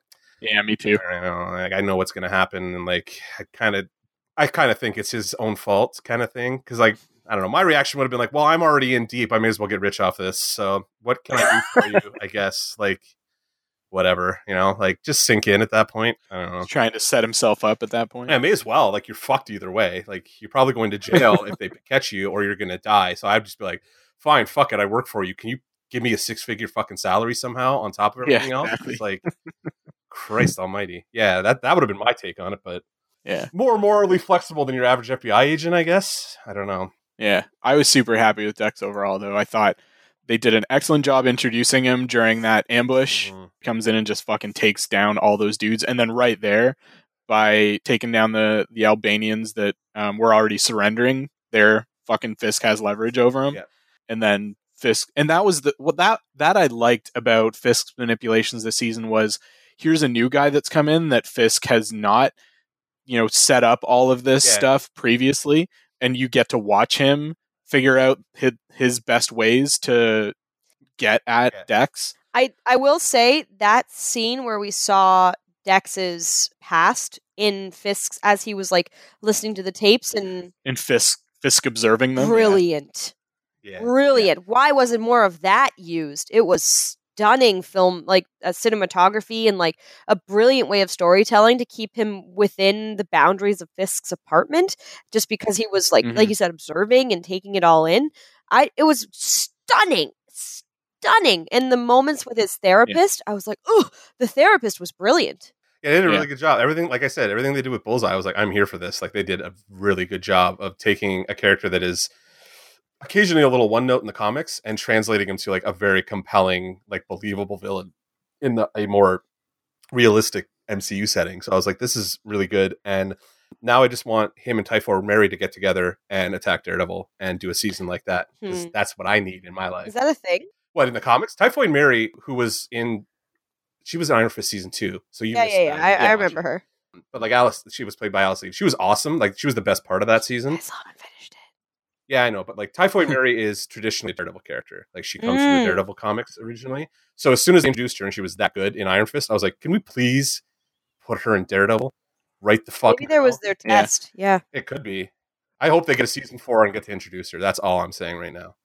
when I first saw Julie, uh, there was a moment where I was like, "Oh shit, that's another Mary persona." Oh yeah, Which- that would have been cool been- actually. because like they they they look Yeah. pretty similar those two actresses so i thought that i got real excited for a minute there and in the end i was like okay i think maybe typhoid mary It- could have been too much absolutely. in all this but yeah but uh but for like it got me real excited for a second there the inevitable plot point where she becomes Fisk's new top assassin and her and her and Bullseye fight out over that role is a scene that I Yeah. want in live action so bad. Well, Like, Yeah, that'd be great. when Fisk, like when Daredevil, or Daredevil, when Poindexter was talking to Vanessa and was calling him Wilson and was like, "Just call me the Yeah. new James," blah blah. blah, I was like, "Whoa!" we didn't talk. We haven't talked about Vanessa at all this year. Like, Eh, I didn't really feel it. really? I her initial Oh, like liked- walk up to Fisk turned me right off when she had that like weird face smile thing going on. She was like, "Ah," she looked like a gargoyle. I was like, "What the hell is this?" But that was the thing like i think in her time apart she'd obviously had some introspection and realized that Oh, yeah. um, okay this is not necessarily the life i want or at least i want a bigger piece of it if it is kind of thing I like I like seeing her become the queen pin. That is a like Yeah, yeah. something that happens in the comics too. So like, Is that a Yeah. queen pin? Is that what they call it? well, she becomes like Wilson. Like, she actually takes over for him when he goes to jail at one point in the comics and becomes like, Oh. the head of the crime syndicate in New York. And Daredevil has to take her on instead of Fisk. It's it was an interesting story because she's about the only one that, that can manipulate him. She's the only one that has power over him, and you can True. see her starting to use that at the end of that season, which is, I I mean, where she orders Nadeem's death, for instance, and that was fucking super cool. Yeah, I was all in for them power coupling this season. Like I, I was having Yeah. a good time, and I like that actress a lot. Like I agree, like that her introductory scene was a little weird, but like everything after that, I'm like, oh yeah, she's starting to like she's getting a taste. Like, she has a taste for it now, and she wants Yeah. the power. I wish we'd had longer times with her. I wish we had one more episode. yeah, the Vanessa. problem is, Yeah, I think it's we used her costs a a lot of money to get your lead actors on. I'm assuming Vincent D'Onofrio cost them a fuck ton of money to have on set, and that's why he's on- they only ever really see him in that apartment set, except for like a couple scenes. yeah. I bet you like that was in L.A. and they shot that on location, like in a studio, so that he didn't have to go anywhere. Vincent D'Onofrio isn't like that big of a star though. Like outside of this, he hasn't done much in the past like ten He's years. been all over the fucking CSI shows. He's he makes all kinds of Yeah, but I mean that's still TV and network TV. It's yeah, but he makes he's a headline on a network TV show that is one of their top. Yeah, fair shows. enough. They make they make good money if you're a lead on one of those shows. That's why David Boreanaz has never gone over to movies. He just keeps taking lead roles on these shitty shows because he gets a ton Who of money. this? Wait, what show is this? I was just talking about like uh, the guy who played Angel has never been in a movie, or he's been in one and movie. then Bones. But no, then no, was, like, I'm- Vincent D'Onofrio was in what he was show? in like CSI. See- He was in one of the CSI. Uh, or no, was it S- SVU? Wasn't it? I think uh, Law yeah, and Order SVU. Yeah, it was one of those. He was in one of those like crime procedural shows for a long time, and he was one of the Mhm. leads for a while. So they make good money on those Law and Order shows. is What I'm trying to say. So when he is asking for this show, is probably very high, and like to get him, they probably have to kind of like do High stuff for TV only anyway. Stays on, yeah, exactly, like high for TV. And then like so he wants to stay in L.A. or whatever, so they build the set and he did most of his scenes on that set. That's what I'm trying to get at. Okay. Um, Yeah.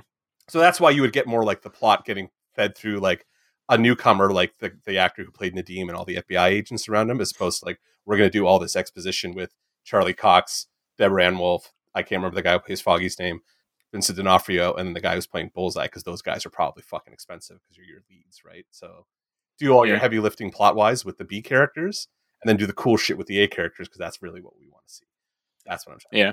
Yeah, I mean, with Vanessa, f- seeing how disappointed Fisk was when like their reunion wasn't quite what he had imagined it to be was, I thought that was super compelling and and really, yeah, it was just you know he obviously had these expectations about how things were going to go when they got back together, and then it's uh, very different than that, and you can just see his Panic. Mm-hmm. yeah, it's yeah, exactly. He starts to sort of panic, and you know, his it's the one place where he doesn't have full control because he doesn't want to have control over her. Yeah, yeah, he wants her to feel like she belongs. Yeah.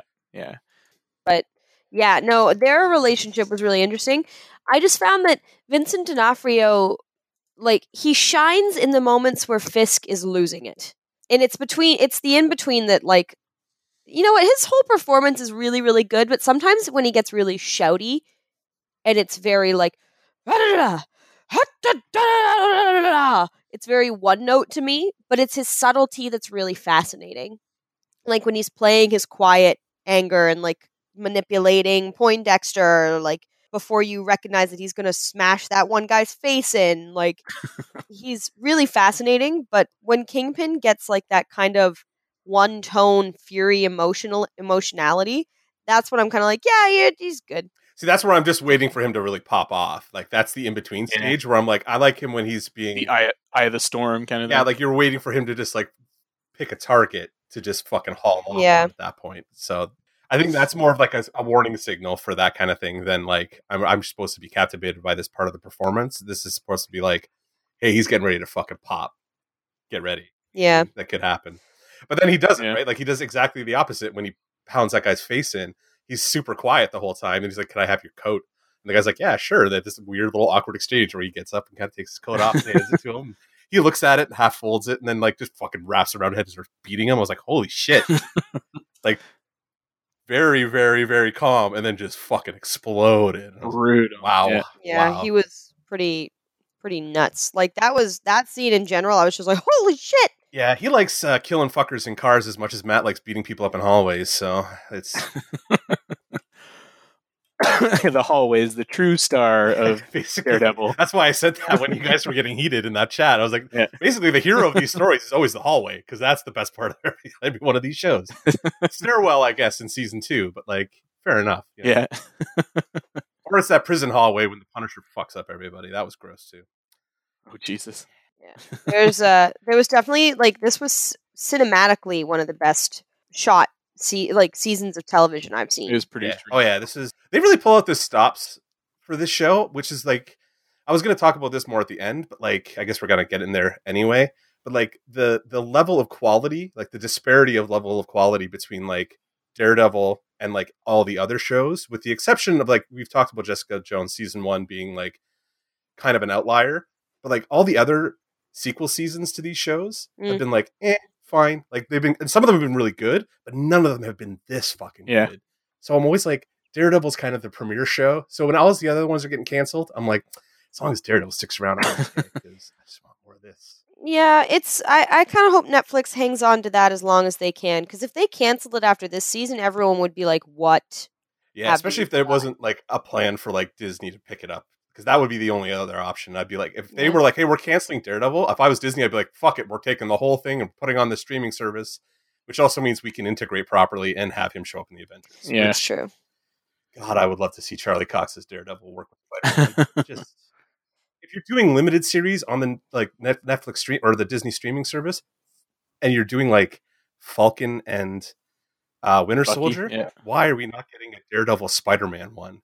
Like, Yeah. it would be so perfect. Anyway, I was gonna say Anyway. too. It's interesting to talk about Netflix and Netflix Canada and how that's gonna be different because um we had our our one listener. I by the way, uh, a, a big shout out to Matthew Fab. He writes on our posts a lot with like really interesting tidbits and uh, different like factoids that we might have missed. And uh, I really I really appreciate your insight, Matt. So thank you. He's like the the unofficial dance robot dance fact checker. Yeah, and I I appreciate Yeah, that. yeah. Like that's awesome. which we need because we talk out our Yeah, asses a lot. That's true. But uh, no, I appreciated his insight into the actual work around Disney and or n- the Disney Channel not coming right away to Canada. So Netflix Canada is going to keep Yeah. a lot of that stuff on Netflix Canada for a while. Yeah, Yeah. yeah, I don't think the the Netflix shows as they exist right now are going to leave Netflix. I No. just mean like as they exist. I just think going forward, anything new might be up in the air. Is kind of where I'm at right now, especially as Disney streaming becomes a thing. I was reading, I like I read Matt's post, and I I really can't see Disney launching a streaming service and not launching in Canada somehow too. Like this doesn't make sense to hit your North American market and not do the whole North Mhm. American market. A lot of people use Canada as like a test indicator to how like Europe's going to react to stuff. So I don't know. It's just we'll see what happens. I guess is what I'm trying to. Mm. Say. Yeah. We haven't even talked about Sister Maggie yet. Yes, we, no, I I liked her a lot. I liked everything in this season. So I didn't. I mean, obviously that's a thing in the comics. I did not know about it, and I did not see it coming. oh.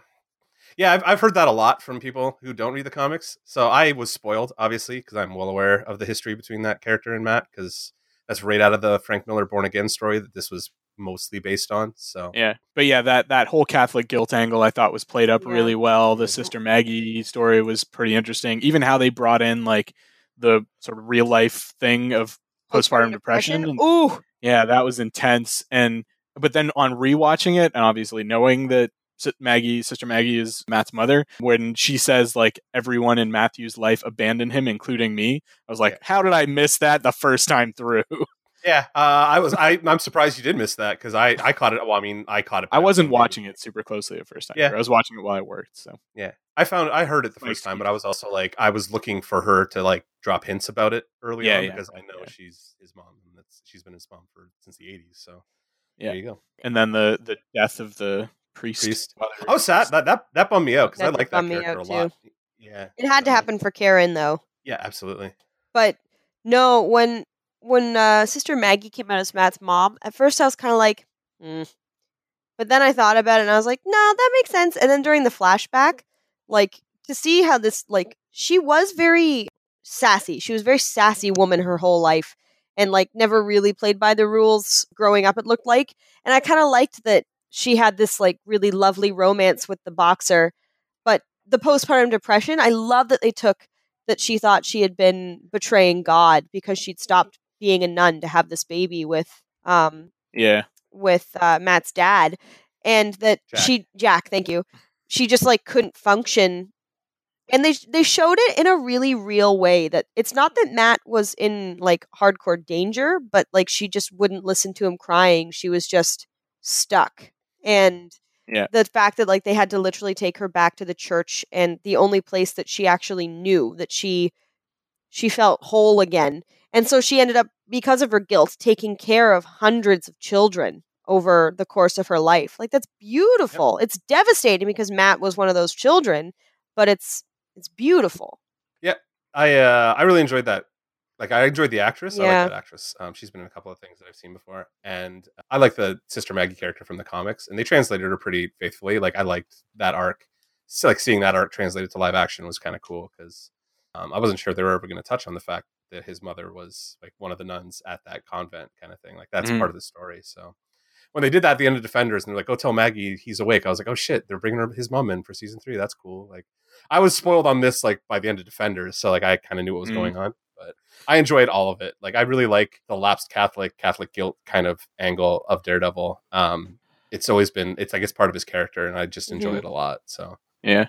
And seeing him like have to struggle to relearn how to fight in the Yeah. convent and everything was really cool, and especially like having to relearn how to sense his surroundings through touch and Yeah. through, especially after having his ear fucked up. That was oh, scary. oh fucking him grow him spitting out or hawking out that fucking like blood clot or whatever Okay. was so gross. Like that that was weird to me and that was like I, I don't think that was really well i don't know if it was well shot or well edited or whatever but uh, am i supposed to believe that he's his sinuses have been full of blood for however many weeks that he's been convalescing No, no, no. That's actually it's a real thing because a lot of the time when your sinuses are that clogged, but the rest of your senses are well, your senses are attached to your sinuses. Yeah. well, your hearing for- and your taste are attached to your sinuses. Yeah, for sure. yeah, And so for him, I, I think it's quite believable that he just was, it was stuck and lodged so far up there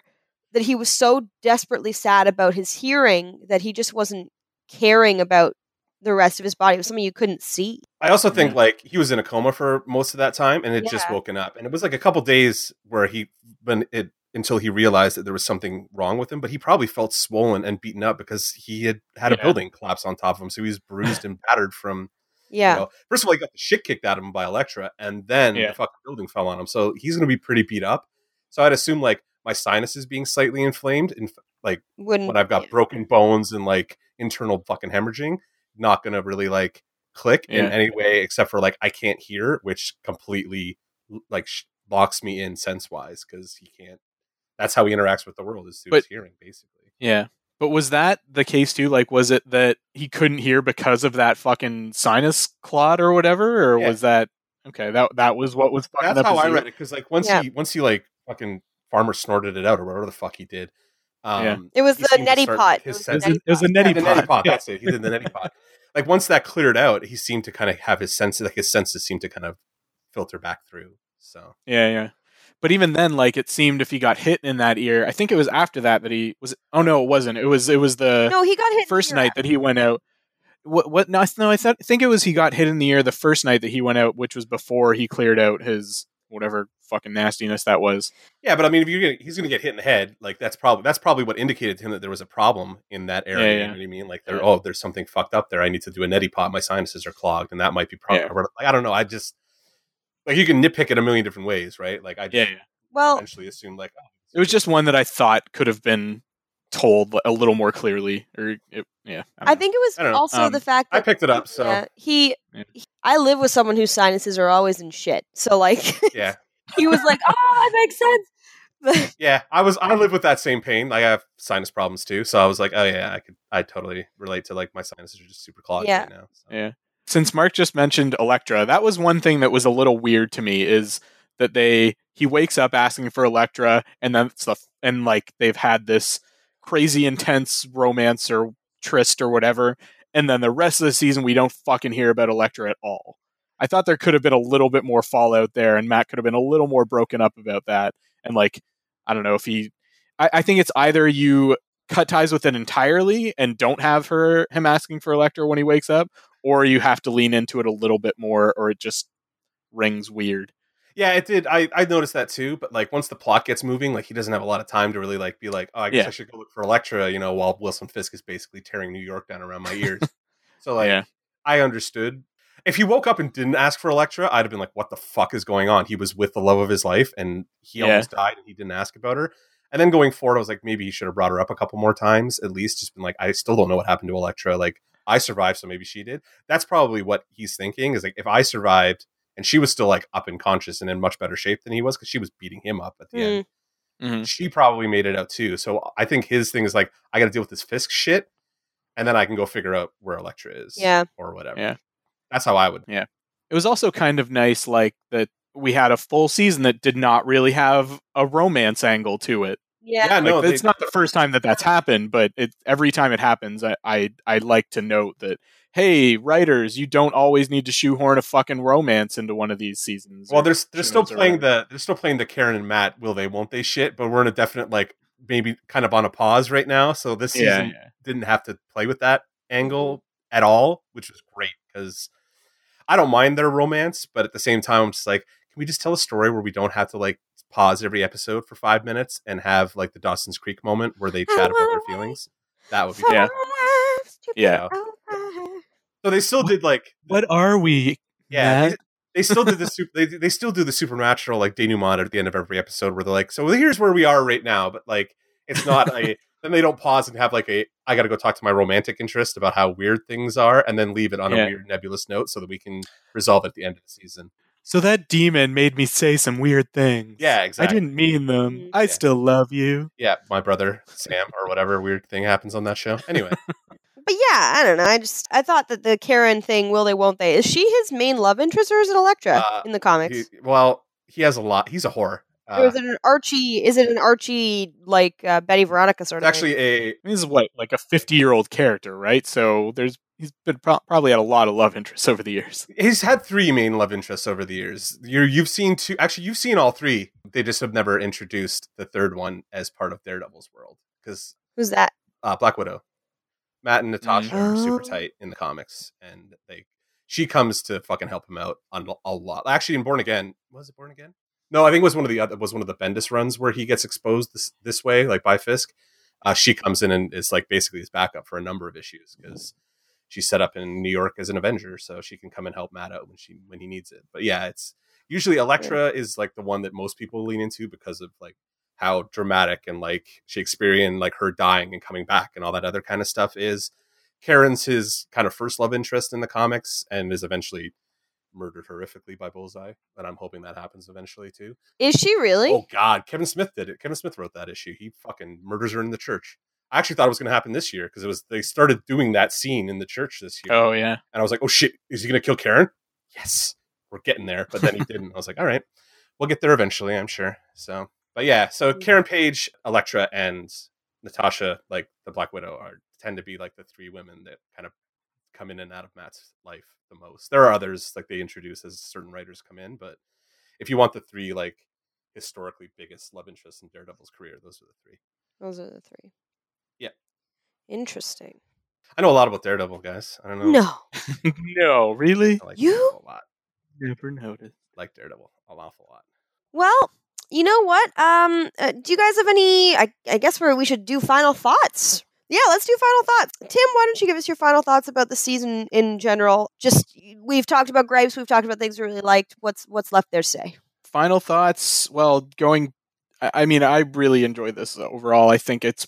I don't know if it's it's in like probably my top three of the Marvel Netflix series easily. I don't know exactly where because I haven't watched a lot of them in a while, but I think I probably am sitting at like a nine out of ten. There are a couple things that take me back from like a perfect score kind of thing, but it was really fucking solid. Let's see. We're talking final thoughts. So I'm going to talk about the final fight. The final fight I was really happy with. Oh, the yeah. Bullseye Dex and Fisk.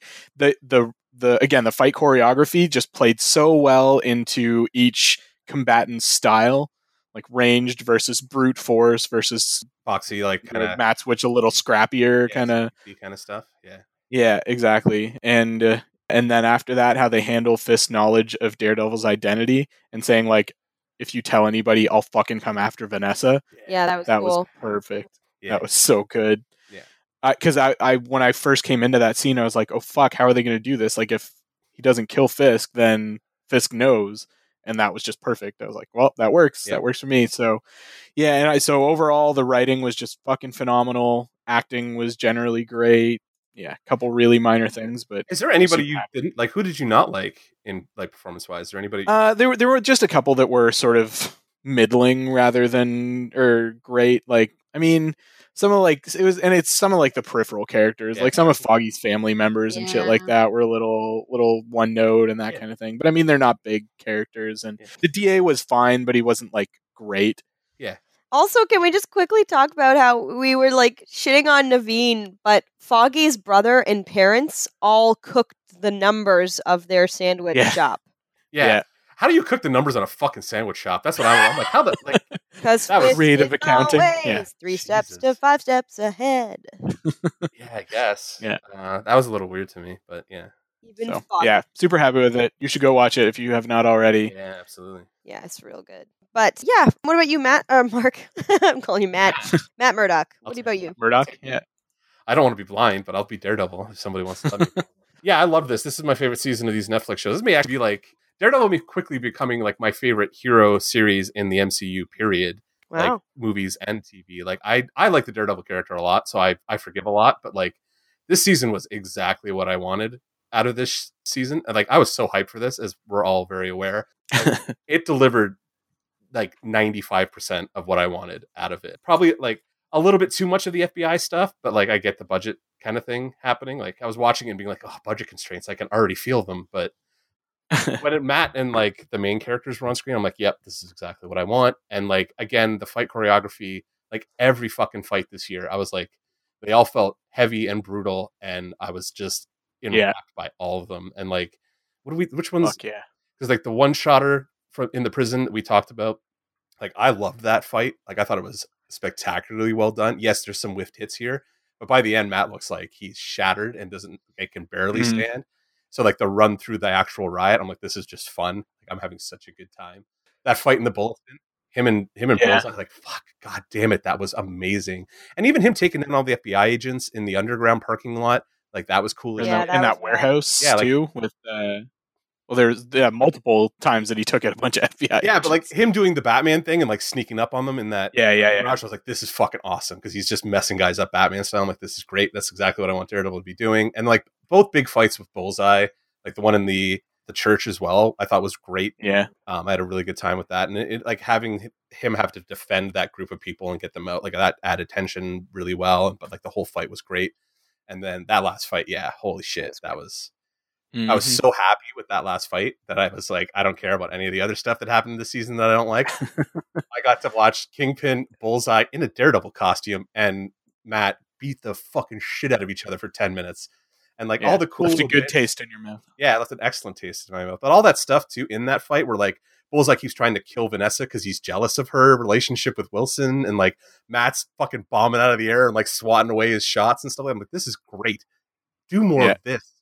Like the they the fight choreography worked with the writers to get the characters' notes down. Like they got their styles. Everything just worked perfectly. And I was like, Mhm. yes, perfect. So that being said, nine point five out of ten.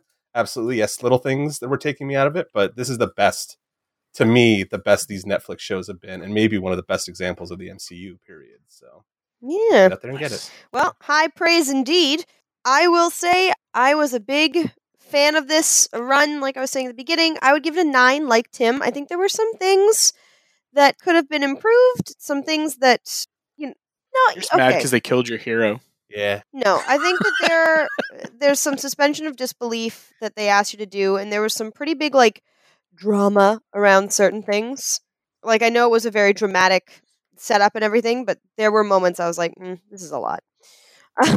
um, but I I did enjoy. I thought the plot was really really cool. I thought that people were genuinely overall very very good. At, the acting was uh, superb, and there were just a couple of things. There were just a couple of things that we talked about that I think any TV show has to kind of do because if they didn't, it would just be kind of boring with all the filler stuff. But overall, good job, good job, Marvel, good job, Daredevil. You you had me. I was into it. And with that, um, I think we should probably do geek cred before we end the episode. So uh, why don't we start with Mark? Mark, give us your geek cred. Yes. with the uh, I'll say resurrection of Side A Side B coming up. Yes. Like we have recorded an episode and we are going to be putting something out this week. The next set of albums that we're going to do is uh, a pair of Mitski albums. I listened to them both last night, but like her new one, Be the Cowboy, is the one that I kind of got stuck on last night. So I'd recommend that record. It's really good. I have some weird nitpicky issues with it that will probably come up on the podcast when we do it. But yeah, it's really really good. And Mitski's a uh, an artist that I think people should spend a little bit more time with. And Yeah. to get shouted out a little bit more. So I recommend both of you go and listen to that album. And I recommend all our listeners do it as well. And then go listen to Side A, Side B because I could use the listeners on that side too. I do like me some Mitski. Yeah, Doing man. good things. Yeah, the, the new one's great. So like uh, the last two, I'm like, yeah, you're doing good work. So awesome. All right, what about you, Tim? I'm going to recommend a comic book series. So it's one that I was really excited for, and uh, it has lived up to my expectations. It is Tom King's Heroes in Crisis, basically the current like big DC event book. Although it's not really like crossing over with all the other. Well, it is kind of because uh, spoilers. There are some big fucking character deaths in the first episode, but it's very much what Christy talked about. Like they sort of show you the aftermath and everything that's happened, and then the rest of the story is showing you how they got to that point. I was hesitant to recommend it just based on the first issue because I'm always hesitant to recommend something just based on a single issue. It's like I think it's going to be a six or seven issue miniseries, but the second issue just came out this week, and holy fuck, is is it good? Mark, there is one scene where uh, I won't go too spoilery, but Harley Quinn takes on the big three, takes on Wonder Woman, Superman, and Batman, which you'd think would be totally fucking That should be a curb stomp. Exactly. Should be at but the way that Tom King writes it, Harley just fucking schools them. I fucking love Tom King. Uh, and it is perfect. what's this called? Heroes in Crisis. Heroes in Crisis, and the the art on it's really good too. Fuck, who's doing the art on it? I Uh, to say it's Man? Dale Eaglesham, maybe. Man's Uh, the, name that's coming up here. On, uh, Oh, Clay Mann, I think. Uh, yeah, I like his shit. He's got like a very uh, Jim Lee meets Leinil Yu kind of style to him. So I'm, I'm into. yeah, it's it's very grounded in realism, Yeah. sort of thing. Like not too stylistic. It really sort of lets the lets the story speak, but it's uh, it just yeah, it it complements the story really really well. So Um, well, I got the the first two are in my Comixology downloading to my iPad now, so I'll read them today. nice. Yeah, let me know what you think, and listeners, let let us know what you think. Yep. All right. Yeah, dig it. I actually have two things to recommend this week. One is I will be potentially today, if not today, this week, starting my uh, Twitch experience with Kingdom Hearts and uh, trying to make my way through Kingdom oh, Hearts. Oh, nice. I made myself a little graphic and I'm going to be uploading that today onto a little Twitch stream. And I feel like that means it's uh, able to go. And I will. Share it on our Facebook page when yeah. you do. The other thing, because Kingdom Hearts is amazing, and the fourth one's, or the third one's coming out, we call it the third, it's like the 15th. It's coming out next year, uh, hopefully, unless they put it off again. But I'm going to make my way. delayed like three times already, yeah. so you, you never, know. never know. But I wouldn't be that upset if they put it off one more year, uh, if it means making a good game. Put off, take the time. We've learned enough with Andromeda and other shit games that you need to take the time. and then um, the other thing I'm going to recommend is this is actually sort of from Geek of the Week ish, because I was about to recommend Jeff Lemire's graphic novel series, Sweet Tooth. Um, it's this post-apocalyptic sort of story, uh, sort of story. It's post-apocalyptic story about children who, through some sort of strange experience, and you find out what that is in the comics, have started to become half animal. And some are more than half, some are less than half, but all people who were infected with this this thing have died. So all of the adults of the world, save for a few who are immune, have passed away. And you're watching this boy named Sweet Tooth, uh, who's got antlers because he's sort of part deer, and his crew uh, try to find out what's happened in the world and try to fix it. And it's Jeff Lemire is a bit of a hard sit sometimes at the beginning because his art is so strange, but it's really cool. And I had a real hard time getting into this. Sorry, I didn't mean to cut you off. no, that's okay. Sorry. No, say what you're gonna I say. thought you were done. I was just saying I had a really hard time getting into the series. So like I I I tried reading it. Chris recommended this to me. I think you recommended it on one of our comic episodes, and I went and tried to read it. I had a real fucking hard time getting into it. So Yeah, I usually like Jeff Lemire's stuff, but like this was, it's a hard sit. I was like, yeah, I was about six issues in, and I'm like, I'm gonna stop because it's not, it's not click. It's probably one of those ones Yeah. that's not for everybody, but if if it is up your alley, then it's Yeah. way up your It's, fucking uh, alley. And people talk about it like all the time. It's something that gets recommended a lot. So yeah, yeah, I hear Yeah. it. yeah. It just it did not sit with me properly. I mean, I probably need to go back to it, but yeah, I had a hard time with it the first time. Well, it's it's something to consider, that's for sure. And then the I bring it up because I can finally announce the art gallery in 2019 is going to be hosting an exhibition of Canadian indie artists called This Is Serious and comic artists. comic artists. Yes. And they're uh, actually were in the gallery the other day, and I, I didn't realize it. I walked by them with my dad, uh, just a couple of them, and this group of like guys who kind of look like you and Mark um, were like in the gallery Yeah, talking to our lead curators, and I kind of looked. and I was like, "Who are these guys?" And then I kept walking, and Toby later, our curator, was just like. I, I- I saw her when I was with my dad, and I was like, "Hey, who are you just talking to?" And she was like, "Oh, those were the co- some of the comic guys." And I was like, "What?" And she went, "I was going to introduce you, but I really didn't think you could be cool." And I was like, I was like, "What are you talking about? I've been, so- I've been so cool. I've been, I've been cool." I'm glad your was like- boss already knows who you are. Like, I love that your boss Yeah, already exactly. knows you. That's amazing. She was just like, "Chrissy, I'll introduce you. I'll be happy to introduce you. I just need to know that you can be relaxed about it." And I was like, "No, no, no I, you're right. You're right. You made Yeah, the right you're, call. You're 100% made the right. right You call. made the right call. Yeah. it was the right call. But um, it was just one of those moments where I was like, ah, like Are you are you allowed to say who's uh, part of this exhibit yet? Yet. Oh no. I will let you guys know first when I do, though. Cool. Awesome. Nice. Yeah, but uh, it's it's going to be pretty exciting. I'll say that Nice. it's Cool. going to be pretty exciting. What constitutes an indie comic creator in 2018? Because half the guys that work for like the big two also have creator owned projects. So that's the thing is that these are guys who have worked internationally. They also Well, I mean, like are Jeff, artists for Marvel and Yeah. DC. Jeff Lemire's done tons of stuff for at least Vertigo, like DC stuff. So If he is in oh yeah, the show, did the animal, the Animal Yeah. Man and uh, Swamp Thing runs are so fucking yeah, good. did ex- like that's like the Jeff Lemire stuff I like is his mainstream work, Yeah. generally speaking. Like his, his his indie stuff has never clicked with me, but like his Animal Man is fucking amazing. So Yeah. Yeah. right up there with like the old Grant Morrison run. Yeah. That's really fucking weird. So he's got a weird sensibility in his indie stuff. Like it doesn't all. It's it's very strange and it's very dark. yeah, But he does have uh, superb story writing skills. Like he's brilliant. he's top of the Constantine subreddits list for like who should be taking that book for like a couple year run. So hmm Yeah, I'd love that. yeah. If he's in this show, though, I will poop because they're going to be producing a book highlighting the artists and like their best works that you can buy as a yeah, as a piece. So when that's finally the dates are announced, I'll let everybody on the podcast know, and you should come down to the AGH and check out the indie comic exhibition. yeah, you need to let me know specifically what who's going to be there so that I can come down and just like take a look at what's going on because this is right up my alley. Like I love this kind of stuff. The cool thing is too, we're going to have a number of artist talks and different like events where you can meet the artists and things like that. That's So yeah, Yeah, I need to see that artist list so that I can uh, make some decisions about who I want to see. So, well, when it comes to fruition, I'll let you know. let's please. But yeah, so with that, I think we're gonna call the episode. So thank you everybody for listening. This has been a real blast talking about Daredevil. Gets a little more. He- I was heated today. It's been a little while since I've gotten heated. Yeah. It's been a couple of episodes. I think the last time I got this heated was talking about Witcher and Henry Cavill. But yes, you you can follow us online and all of our social media. We are on Facebook at just Dance Robot Dance Podcast. Twitter, we are DRD underscore podcast.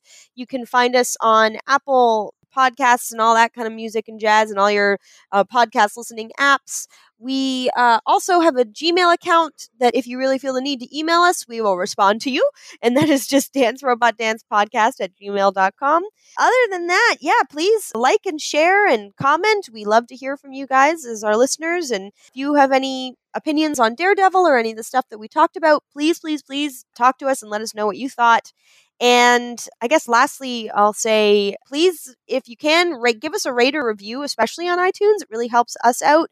And we're so grateful for all of the likes and everything we've been getting lately on the Facebook page. So uh, it really helps grow our listening. So thanks, guys. This has been a blast. Let's say goodbye. So, Mark, why don't you say bye? Have a good night, guys. And Tim, say goodbye. Give me your jacket. Oh, creepy. All right, and uh, that'll be us signing off. This is Christy, and who's been your host today, and we'll uh, talk to you next week. See you later, dudes.